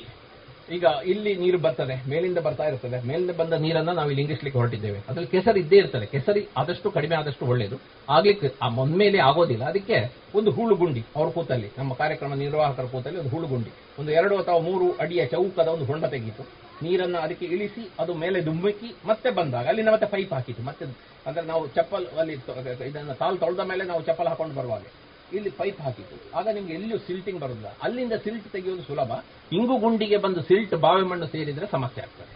ಇಂಗು ಬಾವಿ ಅಂತ ಒಂದು ಕಾನ್ಸೆಪ್ಟ್ ಇದೆ. ನಮ್ಮ ದಕ್ಷಿಣ ಕನ್ನಡದವರು ಅಷ್ಟಾಗಿ ಮಾಡಿಲ್ಲ. ಇದೆ, ನಮ್ಮ ಕುಂದಾಪುರದ ಒಂದು ಶಾಲೆಯಲ್ಲಿ ಅದ್ಭುತವಾಗಿ ಕೆಲಸ ಮಾಡ್ತೇವೆ ನಾನೊಂದು ಮಾಡಿಸ್ಕೊಂಡಿದ್ದೀನಿ. ಬೆಂಗಳೂರಿನಲ್ಲಿ ಒನ್ ಮಿಲಿಯನ್ ರೀಚಾರ್ಜ್ ವೆಲ್ಸ್ ಹತ್ತು ಸಾವಿರ ಇಂಗು ಬಾವಿಗಳನ್ನ ತಂದ್ರೆ ಬೆಂಗಳೂರಿನವರು ನೀರಿ ಕಾವೇರಿಗೆ ಪೂಜೆ ಮಾತ್ರ ಮಾಡಿದ್ರೆ ಸಾಕು. ನೀರಿಗೆ ಆಶ್ರಯಿಸೋದು ಬೇಡ ಅಂತ ನಮ್ಮ ಸ್ನೇಹಿತರು ಹೇಳ್ತಾ ಇದ್ದಾರೆ. ಸುರವಿಗೆ ಅವರಿಗೆ ಹುಚ್ಚು ಅಂತ ತುಂಬಾ ಮಂದಿ ಹೇಳಿದರು. ಈಗ ಹುಚ್ಚಲ್ಲ ಅಂತ ಗೊತ್ತಾಗಿದೆ. ನಿಧಾನವಾಗಿ ಒಂದಕ್ಕೆ ಹೋಗ್ತದೆ. ಆಮೇಲೆ ಬೆಂಗಳೂರಿನಲ್ಲಿ ಒಂದು ವಿಶೇಷ ಏನಂತ ಹೇಳಿದ್ರೆ, ಅಲ್ಲಿ ಬೋವಿ ಜನಾಂಗದವರು ನೂರಾರು ಕುಟುಂಬಗಳಿದ್ದಾರೆ. ಅವರ ಅವರ ಕುಲಕಸುಬೆ ಇದು ಬಾವಿ ತೆಗೆಯೋರು ಈ ಬಾವಿ, ಇಂಗು ಬಾವಿ ದೊಡ್ಡದು ಬೇಕಿಲ್ಲ. ಮೂರು ಫೀಟ್ ಇದ್ರೆ ಧಾರಾಳ ಸಾಕು ಡಯಾಮೀಟರ್ ಇಪ್ಪತ್ತು ಫೀಟ್ ಆಳ ಬೇಕು ಸ್ವಲ್ಪ ಖರ್ಚಾಗತ್ತೆ. ಆದ್ರೆ ನಾನು ಒಂದು ಮಾತು ಹೇಳ್ತೀನಿ. ತುಂಬಾ ನೀರಿರುವಲ್ಲಿ, ಒಂದು ದೇವಸ್ಥಾನ, ಒಂದು ಚರ್ಚ್ ಒಂದು ಕಲ್ಯಾಣ ಮಂಟಪ ಅಂತ ಜಾಗದಲ್ಲಿ ಹೆಚ್ಚು ನೀರಿದ್ದು ಆ ನೀರು ಹಾಳಾಗೋದ್ರ ಬಗ್ಗೆ ಬೇಸರ ಇದ್ದುಕೊಂಡು ನಾವು ಜಲಮಟ್ಟವನ್ನು ಮೇಲಕ್ಕೆ ತರುವ ಉದ್ದೇಶ ಇದ್ರೆ ಒಂದು ಕಾಲೇಜು ಅಂತ ಜಾಗದಲ್ಲಿ ಒಂದೆರಡು ಇಂಗು ಬಾವಿಗಳನ್ನ ತೆಗೆದ್ರೆ ನೀವು ಒಂದು ಸಣ್ಣ ಉದಾಹರಣೆ ಹೇಳ್ತೀನಿ. ಬಲ್ಮಠ, ಜ್ಯೋತಿ ಸರ್ಕಲ್ ಎಲ್ಲರಿಗೂ ಗೊತ್ತಿರುತ್ತೆ. ಅಲ್ಲಿ ನೆರೆ ಬಂತು, ದೋಣಿ ತರಬೇಕಾದ ಸ್ಥಿತಿ ಕಳೆದ ವರ್ಷ ಬಂತು. ಅಂತಲ್ಲಿ ಆ ಕಾಲೇಜ್ ಕಾಂಪೌಂಡ್ಗಳಲ್ಲಿ ಒಂದು ಆರೆಂಟು ಬಾವಿ, ಯಾರೇ ಇರಬಹುದು ಸಿ ಎಸ್ ಆರ್ ಫಂಡ್ ಇರಬಹುದು ಯಾರೋ ಒಬ್ರು ಉದಾರಿಗಳು ಕೊಡುದಿರ್ಬೋದು, ಒಂದು ನಲ್ವತ್ತು ಸಾವಿರ ಮೂವತ್ತು ಸಾವಿರ ಕೊಟ್ಟು ಒಂದು ಒಳ್ಳೆಯ ರೀಚಾರ್ಜ್ ವೆಲ್ ಅಲ್ಲಿ ಮಾಡಿಬಿಟ್ರೆ, ಇಂಗು ಬಾವಿಗಳು ಮಾಡಿಬಿಟ್ರೆ, ಅಥವಾ ಇಲ್ಲೊಂದು ಪಬ್ಲಿಕ್ ಬೋರ್ವೆಲ್ ಇದೆ ಅಂತ ಇಟ್ಕೊಳ್ಳಿ. ಓ ಇಲ್ಲೆಲ್ಲೋ ಬರುವಲ್ಲಿ. ತುಂಬಾ ಐವತ್ತು ಕುಟುಂಬಗಳು ಮಾರ್ಚ್ ಬಂದರೆ ಅಲ್ಲಿಗೆ ಬರ್ತಾರೆ ನೀರಿಗೆ. ಅಲ್ಲಿ ನೀವು ಪುನಃ ಬೋರ್ವೆಲ್ ನೀರು ಕಡಿಮೆ ಆಗಿದೆ, ಬತ್ತುತ್ತಾ ಇದೆ. ಪುನಃ ಮತ್ತೊಂದು ಬೋರ್ವೆಲ್ ತೆಗೆದ ಕಾರಣ ಯಾರಾದರೂ ಪಂಚಾಯತ್ ಪ್ರತಿನಿಧಿಗಳಿದ್ರೆ ಇಲ್ಲಿ ಗಮನಿಸಬೇಕು. ಪುನಃ ಬೋರ್ವೆಲ್ ಇನ್ನೊಂದು ಹೊಡೆಯೋದಕ್ಕೆ ಬದಲು ಆಯಕಟ್ಟಿನ ಜಾಗದಲ್ಲಿ ಅಲ್ಲೊಂದು ಇಂಗು ಬಾವಿ ಮಾಡಿಕೊಟ್ರೆ ಮಳೆಗಾಲದಲ್ಲಿ ನೀರು ಓಡುವ ಜಾಗ ಇದ್ರೆ ಇದಕ್ಕಿಂತ ಅದಕ್ಕೆ ಪ್ರಯೋಜನ ಆಗುವಂತಹ ಜಾಗದಲ್ಲಿ ನಮಗೊಂದು ಇಂಗು ಬಾವಿ ಮಾಡಿ ಕೊಡ್ಲಿಕ್ಕಾದ್ರೆ ನಿಮ್ಮ ಹಳೇ ಬೋರ್ವೆಲ್ನಿಂದ ಸಾಕಷ್ಟು ಕಾಲ ನೀರು ತಗೊಳ್ಳಿಕ್ಕೆ ಸಾಧ್ಯ ಇದೆ. ಇಂಗು ಬಾವಿ ಎಲ್ಲಿ ಮಾಡಬಹುದು ನಮಗೆಲ್ಲ ಪೇಟೆಯಲ್ಲಿ ಸ್ಥಳದ ಸಮಸ್ಯೆ ಇರ್ತದೆ. ಸ್ಥಳ ಸಂಕೋಚ. ಮೊದಲು ಮನಸ್ಸಿನಲ್ಲಿ ಜಾಗ ಇಲ್ಲದ್ರೆ ಮತ್ತೆ ಸ್ಥಳ ಆಗೋದೆ. ಅದು ರಂಗಸ್ಥಳ ಡೊಂಕಾಗೋದೆ. ಅದರಲ್ಲಿ ಕೇಳೋದೇ ಬೇಡ. ಅಂತ ಜಾಗದಲ್ಲಿ ನೋಡಿ, ಮುನಿಯಪ್ಪ ಅಂತ ಹೇಳೋರು, ಬೆಂಗಳೂರಿನ ಇಂಗು ಬಾವಿಗಳ ಹರಿಕಾರ, ಅವರು ಸ್ಟಾರ್ಮ್ ವಾಟರ್ ಡ್ರೈನ್ ಅಂತ ಇರ್ತಾರೆ ಮಳೆ ನೀರು, ಮಳೆ ನೀರಿನ, ನೀರು ಮಾತ್ರ ಹರಿದು ಹೋಗುವಂಥದ್ದು. ಕೊಳಕೆ ನೀರು ಹೋಗೋ ಜಾಗ ಅಲ್ಲ. Storm water drain. ನಮ್ಮ ಎಲೋಸಿಸ್ ಕಾಲೇಜಿಂದ ಕೆಳಗೆ ಬರುವಾಗ ಎಷ್ಟು ಎಷ್ಟು ಖರ್ಚು ಹಾಕಿದ್ದಾರೆ. Storm water drain. ಅದರೊಳಗೆ ಸಣ್ಣ ಸಣ್ಣ ಇಂಗು ಬಾವಿಗಳನ್ನು ಮಾಡಿಕೊಟ್ರೆ, ನೀವು ನೀರು ಹೋಗ್ತಾ ಇದ್ದಾಗ ಅದು ಸ್ವಲ್ಪ ಫಿಲ್ಟರಿಂಗ್ ಎಲ್ಲ ವ್ಯವಸ್ಥೆಗಳು ಬೇಕು. ಅದ್ಭುತವಾಗಿ ಮಾಡಬಹುದು. ರೈನ್ಬೋ ಡ್ರೈವ್ ಅಂತ ಒಂದು ಒಂದು ಇದಿದೆ, ಕಾಲೋನಿ ಇದೆ. ಅಲ್ಲಿ ಒಂದು ಬೋರ್ವೆಲ್ನಲ್ಲಿ ಓಡ್ತಾ ಇದೆ. ಅವರ ಮನೆಯವರಿಗೆಲ್ಲ ರಾತ್ರಿ ಕನಸಿನಲ್ಲಿ ಕೂಡ ಹೆದರಿಕೆ ಬರ್ತಾ ಇದೆ. ಆದ್ರೆ ಅವರು ತುಂಬಾ ಒಂದು ಮೂವತ್ತು, ಈಗ ಬಹುಶಃ ನೂರಕ್ಕಿಂತ ಹೆಚ್ಚು ಇಂಗು ಬಾವಿಗಳಿಗೆ ಪ್ರತಿ ಮನೆಯವರು ಹಣ ಕೊಟ್ಟು ಆ ಇಡೀ ಕಾಲೋನಿಗಾಗಿ ಮಾಡಿಸಿದ್ದಾರೆ. ಆದ ಕಾರಣ ಅಲ್ಲಿ ಜಲಮಟ್ಟ ಬಹಳ ಚೆನ್ನಾಗಿದೆ. ಬೋರ್ವೆಲ್ ರೀಚಾರ್ಜ್ ನನಗೆ ಹೆಚ್ಚು ಅನುಭವ ಇಲ್ಲ. ನಾನು ಹೆಚ್ಚು ಮಾತಾಡೋದು ಇಲ್ಲ. ಛಾವಣಿ ನೀರನ್ನ ನೀವು ನೇರವಾಗಿ ಬಾವಿಗೆ ಫೀಡ್ ಮಾಡಬಹುದು ಅಥವಾ ಕೆಲವರಿಗೆ ತುಂಬಾ ಕಷ್ಟ ಇರ್ತದೆ. ಅಂಥವರು ಸ್ವಲ್ಪ ಸ್ಟೋರ್ ಮಾಡಿ ಇಟ್ಕೊಳ್ಬಹುದು ಸ್ಟೋರೇಜ್ ಕಮ್ ರೀಚಾರ್ಜ್ ಅಂತ ಒಂದಿದೆ. ಒಂದು ಐದು ಸಾವಿರ, ಹತ್ತು ಸಾವಿರ ಲೀಟರ್ ಅನ್ನ ಸ್ಟೋರ್ ಮಾಡಿ ಉಳಿದ ನೀರನ್ನ ಬಾವಿಗೆ ಬಿಟ್ಬಿಡೋದು. ಹಾಗೇನಂದ್ರೆ ನಿಮ್ಗೆ ಯಾವಾಗ ಬೇಕಂದ್ರೂ ಹತ್ತು ಸಾವಿರ ಲೀಟರ್ ತೆಗಿಬಹುದು ಈ ಸ್ಟೋರೇಜ್ ಮಾಡೋದ್ರಲ್ಲಿ ಒಂದು ಅನುಕೂಲ ಅಂದ್ರೆ ಸ್ಟೋರ್ ಮಾಡಿದಷ್ಟು ನೀರು ನಿಮಗೆ ಸಿಗ್ತದೆ. ಆದ್ರೆ there is no social justice ಸಾಮಾಜಿಕ ನ್ಯಾಯ ಇಲ್ಲ. ಅದು ಜಲಮಟ್ಟಕ್ಕೆ ಸೇರಿದ್ರೆ ಒಂದು ಸಾಮಾಜಿಕ ನ್ಯಾಯ ಬರುತ್ತೆ. ಬಟ್ ಅನಿವಾರ್ಯ. ಒಂದು ಐದು ಸಾವಿರ ಲೀಟರ್ನ ಟ್ಯಾಂಕ್ ಇದ್ರೆ ಇವತ್ತು ಯಾವುದೇ ಮನೆಯವರಿಗೆ ನೀರಿಗೆ ತುಂಬಾ ಕಷ್ಟ ಇದ್ರೆ, ಒಂದು ಐದು ಸಾವಿರ ಲೀಟರ್ನ ಟ್ಯಾಂಕ್ ಮಾಡಿಕೊಟ್ರೆ ಛಾವಣಿಯಿಂದ ಕ್ಲೀನ್ ಆಗಿ ನೀರು ತುಂಬಿಕೊಳ್ಳುವ ಹಾಗೆ ಮಾಡಿದರೆ ನಿಮ್ಮ ಇಡೀ ಕುಟುಂಬಕ್ಕೆ, ಇಡೀ ವರ್ಷಕ್ಕೆ ಅಡಿಗೆಗೆ ಮತ್ತು ಕುಡಿಯೋಕ್ಕೆ ನೀರು ಸಪ್ಲೈ ಮಾಡಲಿಕ್ಕೆ ಅದು ಸಾಕು. ಐದು ಸಾವಿರ ಲೀಟರ್ನ ಟ್ಯಾಂಕ್ ಸಾಕು. ಟಾಂಕಾಗಳು ಗುಜರಾತ್ನಲ್ಲಿ ನೀರ ನೆಲಮಾಳಿಗೆಗಳಿವೆ ಈಗಲೂ ಕೂಡ ದ್ವಾರಕಾ ನಗರದಲ್ಲಿ ಮನೆ ಕಟ್ಟುವಾಗ ಮನೆ ಕೆಳಗೆ ನೀರ ಮಾಳಿಗೆಗಳು ಮಾಡ್ತಾರೆ. ಈ ಟಾಂಕಾ ಕಲ್ಚರ್ ಬಂದು ಬಂದು ಈಗ ಕರ್ನಾಟಕಕ್ಕೆ ಬಂದಿವೆ ಕರ್ನಾಟಕದಲ್ಲಿ ಕನಿಷ್ಠ ಒಂದು ಹತ್ತು ಹನ್ನೆರಡು ಮಂದಿ ಮನೆ ಕಟ್ಟುವಾಗಲೇ ಟಾಂಕಾಗಳನ್ನು ಮಾಡಿದ್ದಾರೆ. ಕಟ್ಟಗಳು. ಕಟ್ಟಗಳು ಅದ್ಭುತ ಕೊಡುಗೆಗಳು. ಕಟ್ಟದ ಒಂದು ವಿಶೇಷ ಏನಂತಂದ್ರೆ, ಮಳೆಗಾಲ ಹೋದ್ಮೇಲೂ ಕೂಡ ಮಳೆ ಸುರಿಯದೇ ಇರುವಾಗಲೂ ನಿಮಗೆ ಜಲ ಸಂರಕ್ಷಣೆ ಮಾಡಲಿಕ್ಕೆ ಬರ್ತದೆ. ನೀವು ಕೊನೆ ಘಟ್ಟದಲ್ಲಿ ಓಡ್ತಾ ಇರುವ ನೀರನ್ನು ಬಲಿಪಡಿಸಿ ಮಾರ ಉಂತಲ ಅಂತ ಹೇಳಲಿಕ್ಕೆ ಒಂದು ಒಳ್ಳೆ ದಾರಿ. ನೀವು ಮಳೆ ಬರ್ತದೆ ಅಂತ ಇಟ್ಕೊಳ್ಳಿ. ಮಳೆ ಬರುವ ನಾಲ್ಕು ತಿಂಗಳು ಕಾಲ ನೀವು ಕೈ ಕಟ್ಟಿ ಕೂರ್ತೀರಾ ಕೆಲಸ ಮಾಡೋದಿಲ್ಲ. ಏನು ಮಾಡೋದು? ಇದು ನನಗೆ ಹೇಳಿದ್ದಲ್ಲ ನನ್ನ ಆಚೆ ಮನೆಯವರಿಗೆ ಹೇಳಿದ್ದು ಪಾಠ ಅಂತ. ಆಯಿತು. ಮಳೆ ಬಂದು ಹೋದ ಮೇಲೆ ನಾಲ್ಕು ತಿಂಗಳ ಕಾಲ ನಿಮ್ಗೆ ಈಗಾಗ್ಲೂ ಮಾಡಬೇಕು ಅಂದ್ರೆ ಕಟ್ಟ ಕಟ್ಟಿ. ಒಂದು ನಾಲ್ಕು ಕಟ್ಟಿ. ಎಲ್ಲಿ ಕಟ್ಟಿ? ನೀವು ನೇತ್ರಾವತಿ ನದಿಯಲ್ಲೇ ಕಟ್ಟಬೇಕು ಅಂತಿಲ್ಲ ಸಣ್ಣ ಸಣ್ಣ ಇದರಲ್ಲೆಲ್ಲ ಕಟ್ಟಿ. ಹೆಚ್ಚು ಖರ್ಚಿಲ್ಲ. ಚಿಕ್ಕ ಚಿಕ್ಕ ಕಟ್ಟಗಳನ್ನ ಕಟ್ಟಿ. ಅದು ನೀವು ಮಾಡೋದಿಲ್ಲ. ನಾಲ್ಕು ತಿಂಗಳು ಮಾಡೋದಿಲ್ಲ ಅಂತ ಹೇಳಿದ್ರೆ ಮುಂದಿನ ನಾಲ್ಕು ತಿಂಗಳು ದೇವ ಕೊಡುವ ಪ್ರಕೃತಿ ಕೊಡುವ ಶಿಕ್ಷೆಗಳಿಗೆಲ್ಲ ನೀವು ತಯಾರಾಗಿರಬೇಕಾಗ್ತದೆ. ಇದುವರೆಗೆ ಅಡಿಕೆ ಪತ್ರಿಕೆ ಸಂಪಾದಕರಾದ ಶ್ರೀಪಡ್ರೆ ಅವರಿಂದ ಜಲಮರುಪೂರಣ ಈ ವಿಚಾರವಾಗಿ ಮಾಹಿತಿಯನ್ನ ಕೇಳಿದಿರಿ.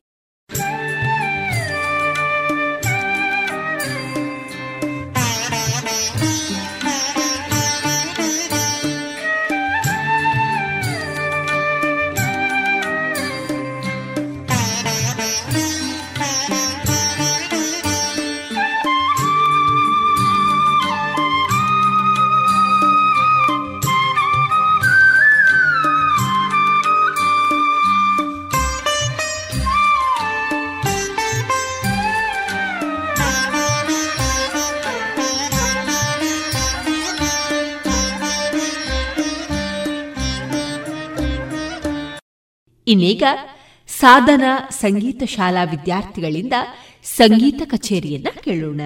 ಈ ಸಂಗೀತ ಕಚೇರಿಯ ವಯಲಿನ್ನಲ್ಲಿ ಸಹಕರಿಸಿದವರು ಜಗದೀಶ್ ಕೊರೆಕ್ಕಾನ ಮತ್ತು ಮೃದಂಗದಲ್ಲಿ ಸಹಕರಿಸುವವರು ವಿದ್ವಾನ್ ಬಾಲಕೃಷ್ಣ ಹೊಸಮನೆ. ಇದೀಗ ಹಾಡಲಿರುವವರು ತನ್ಮಯವಾಗ್ಲೆ ಮತ್ತು ಮಾನ್ವಿಕ ಜೆ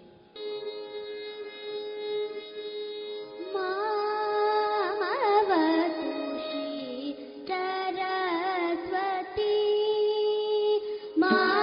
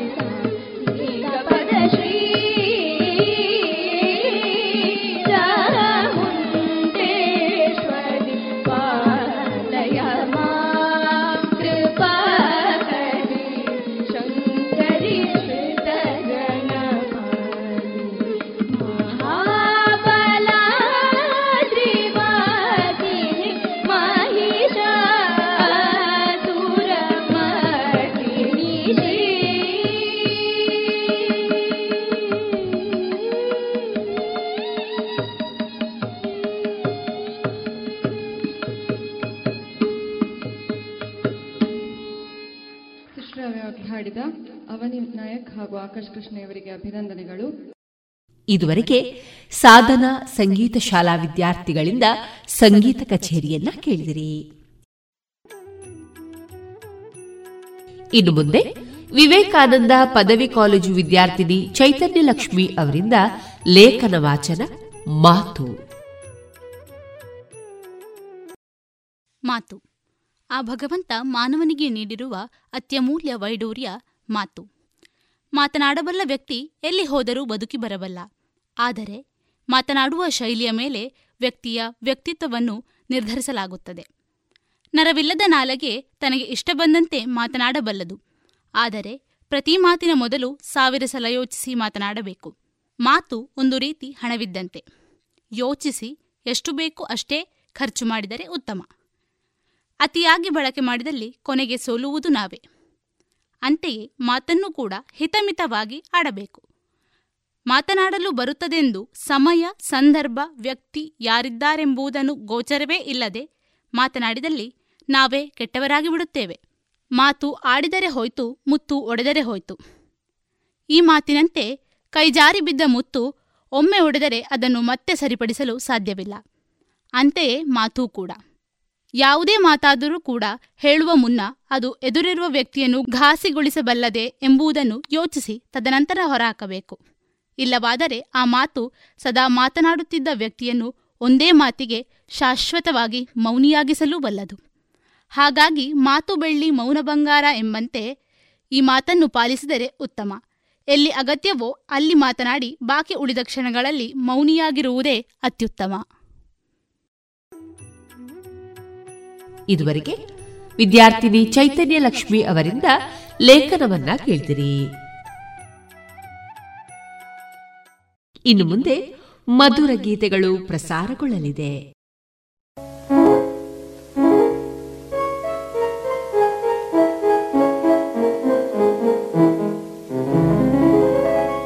ನಲಿವ ಗುಲಾಬಿ ಹೂವೆ, ಮುಗಿಲ ಮೇಲೇರಿ ನಗುವೆ.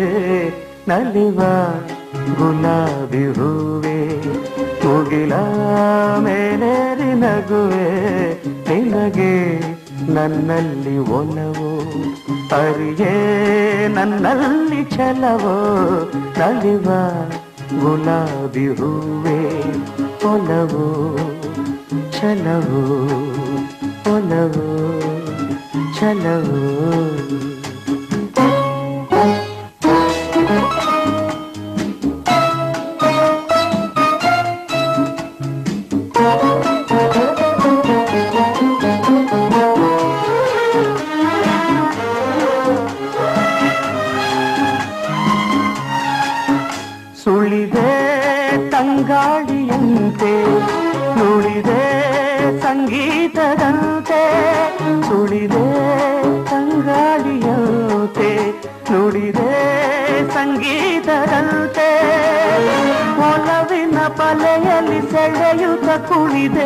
ಸೊಗಸಾಗಿ ಹಿತವಾಗಿ. ಮನವಾಣಿ ಸೇರಲಿಲ್ಲದೆ ಬಯಕೆ ನೂರಾರು ತಂದೆ. ಬಯಸದೆ ಬಳಿಯಲ್ಲಿ ಸುಳಿಯುತ್ತ ಒಲಿದೆ ಹಿಂದೆಗೆ ದೂರಾದೆ. ಬಯಸದೆ ಬಳಿಯಲ್ಲಿ ಸುಳಿಯುತ್ತ ಒಲಿದೆ. ಹಿಂದೆಗೆ ದೂರಾದೆ ಹೀಗೇಕೆ ಮರೆಯಾದೆ ನಲಿವ ಗುಲಾಬಿ ಹೂವೆ ಮುಗಿಲ ಮೇಲೇರಿ ನಗುವೆ, ನಿನಗೆ ನನ್ನಲ್ಲಿ ಒಲವು. ಅರೆಯೇ ನನ್ನಲ್ಲಿ ಚಲವೋ, ನಲಿವ ಗುಲಾಬಿ ಹೂವೆ ಒಲವು ಛಲವು ಒಲವು ಛಲವು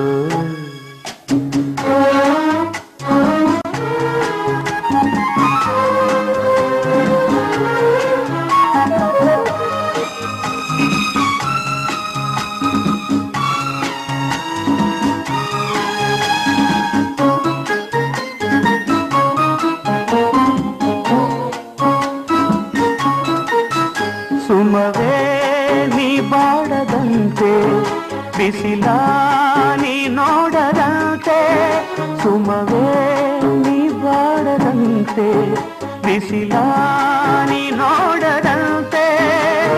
ನೆರಳಲ್ಲಿ ಸುಖದಲ್ಲಿ ನಗುತ್ತಿರು ಚೆಲುವೆ. ಎಂದೆಂದು ಎಂದೆಂದು? ಇರು ನೀ ಹಾಯಾಗಿ ಹೀಗೆ. ಇರಲಿ ನನಗೆಲ್ಲ ಬೇಗೆ. ಕನಸಲ್ಲಿ ನೋಡಿದ ಸಿರಿಯನು ಮರವೆ. ನಿನಗಾಗಿ ನನಗಾಗಿ ಕನಸಲ್ಲಿ ನೋಡಿದ ಸಿರಿಯನು ಮರೆವೆ. ನಿನಗಾಗಿ, ನನಗಾಗಿ ನಿನಗಾಗಿ, ನನಗಾಗಿ ನಲಿವ ಗುಲಾಬಿ ಹೂವೆ. ಮುಗಿಲ ಮೇಲೇರಿ ನಗುವೆ, ನಿನಗೆ ನನ್ನಲ್ಲಿ ಒಲವೋ. ಅರಿಯೇ, ನನ್ನಲ್ಲಿ ಚಲವೋ ಗುಲಾಬಿ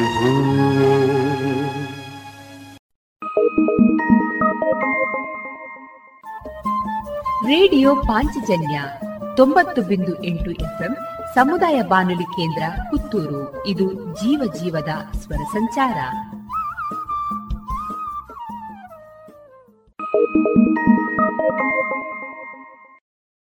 ಇದುವರೆಗೆ ಮಧುರ ಗಾನ ಪ್ರಸಾರವಾಯಿತು.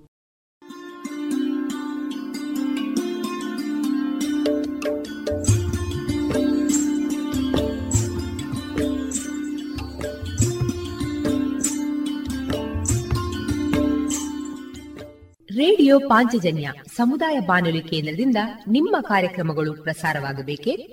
ಹಾಗಿದ್ದರೆ ನಮ್ಮನ್ನು ಸಂಪರ್ಕಿಸಿ. ನಮ್ಮ ದೂರವಾಣಿ ಸಂಖ್ಯೆ ಸೊನ್ನೆ ಎಂಟು ಎರಡು ಐದು ಒಂದು, ಎರಡು ಒಂಬತ್ತು ಎಂಟು ನಾಲ್ಕು ಒಂಬತ್ತು ಒಂಬತ್ತು.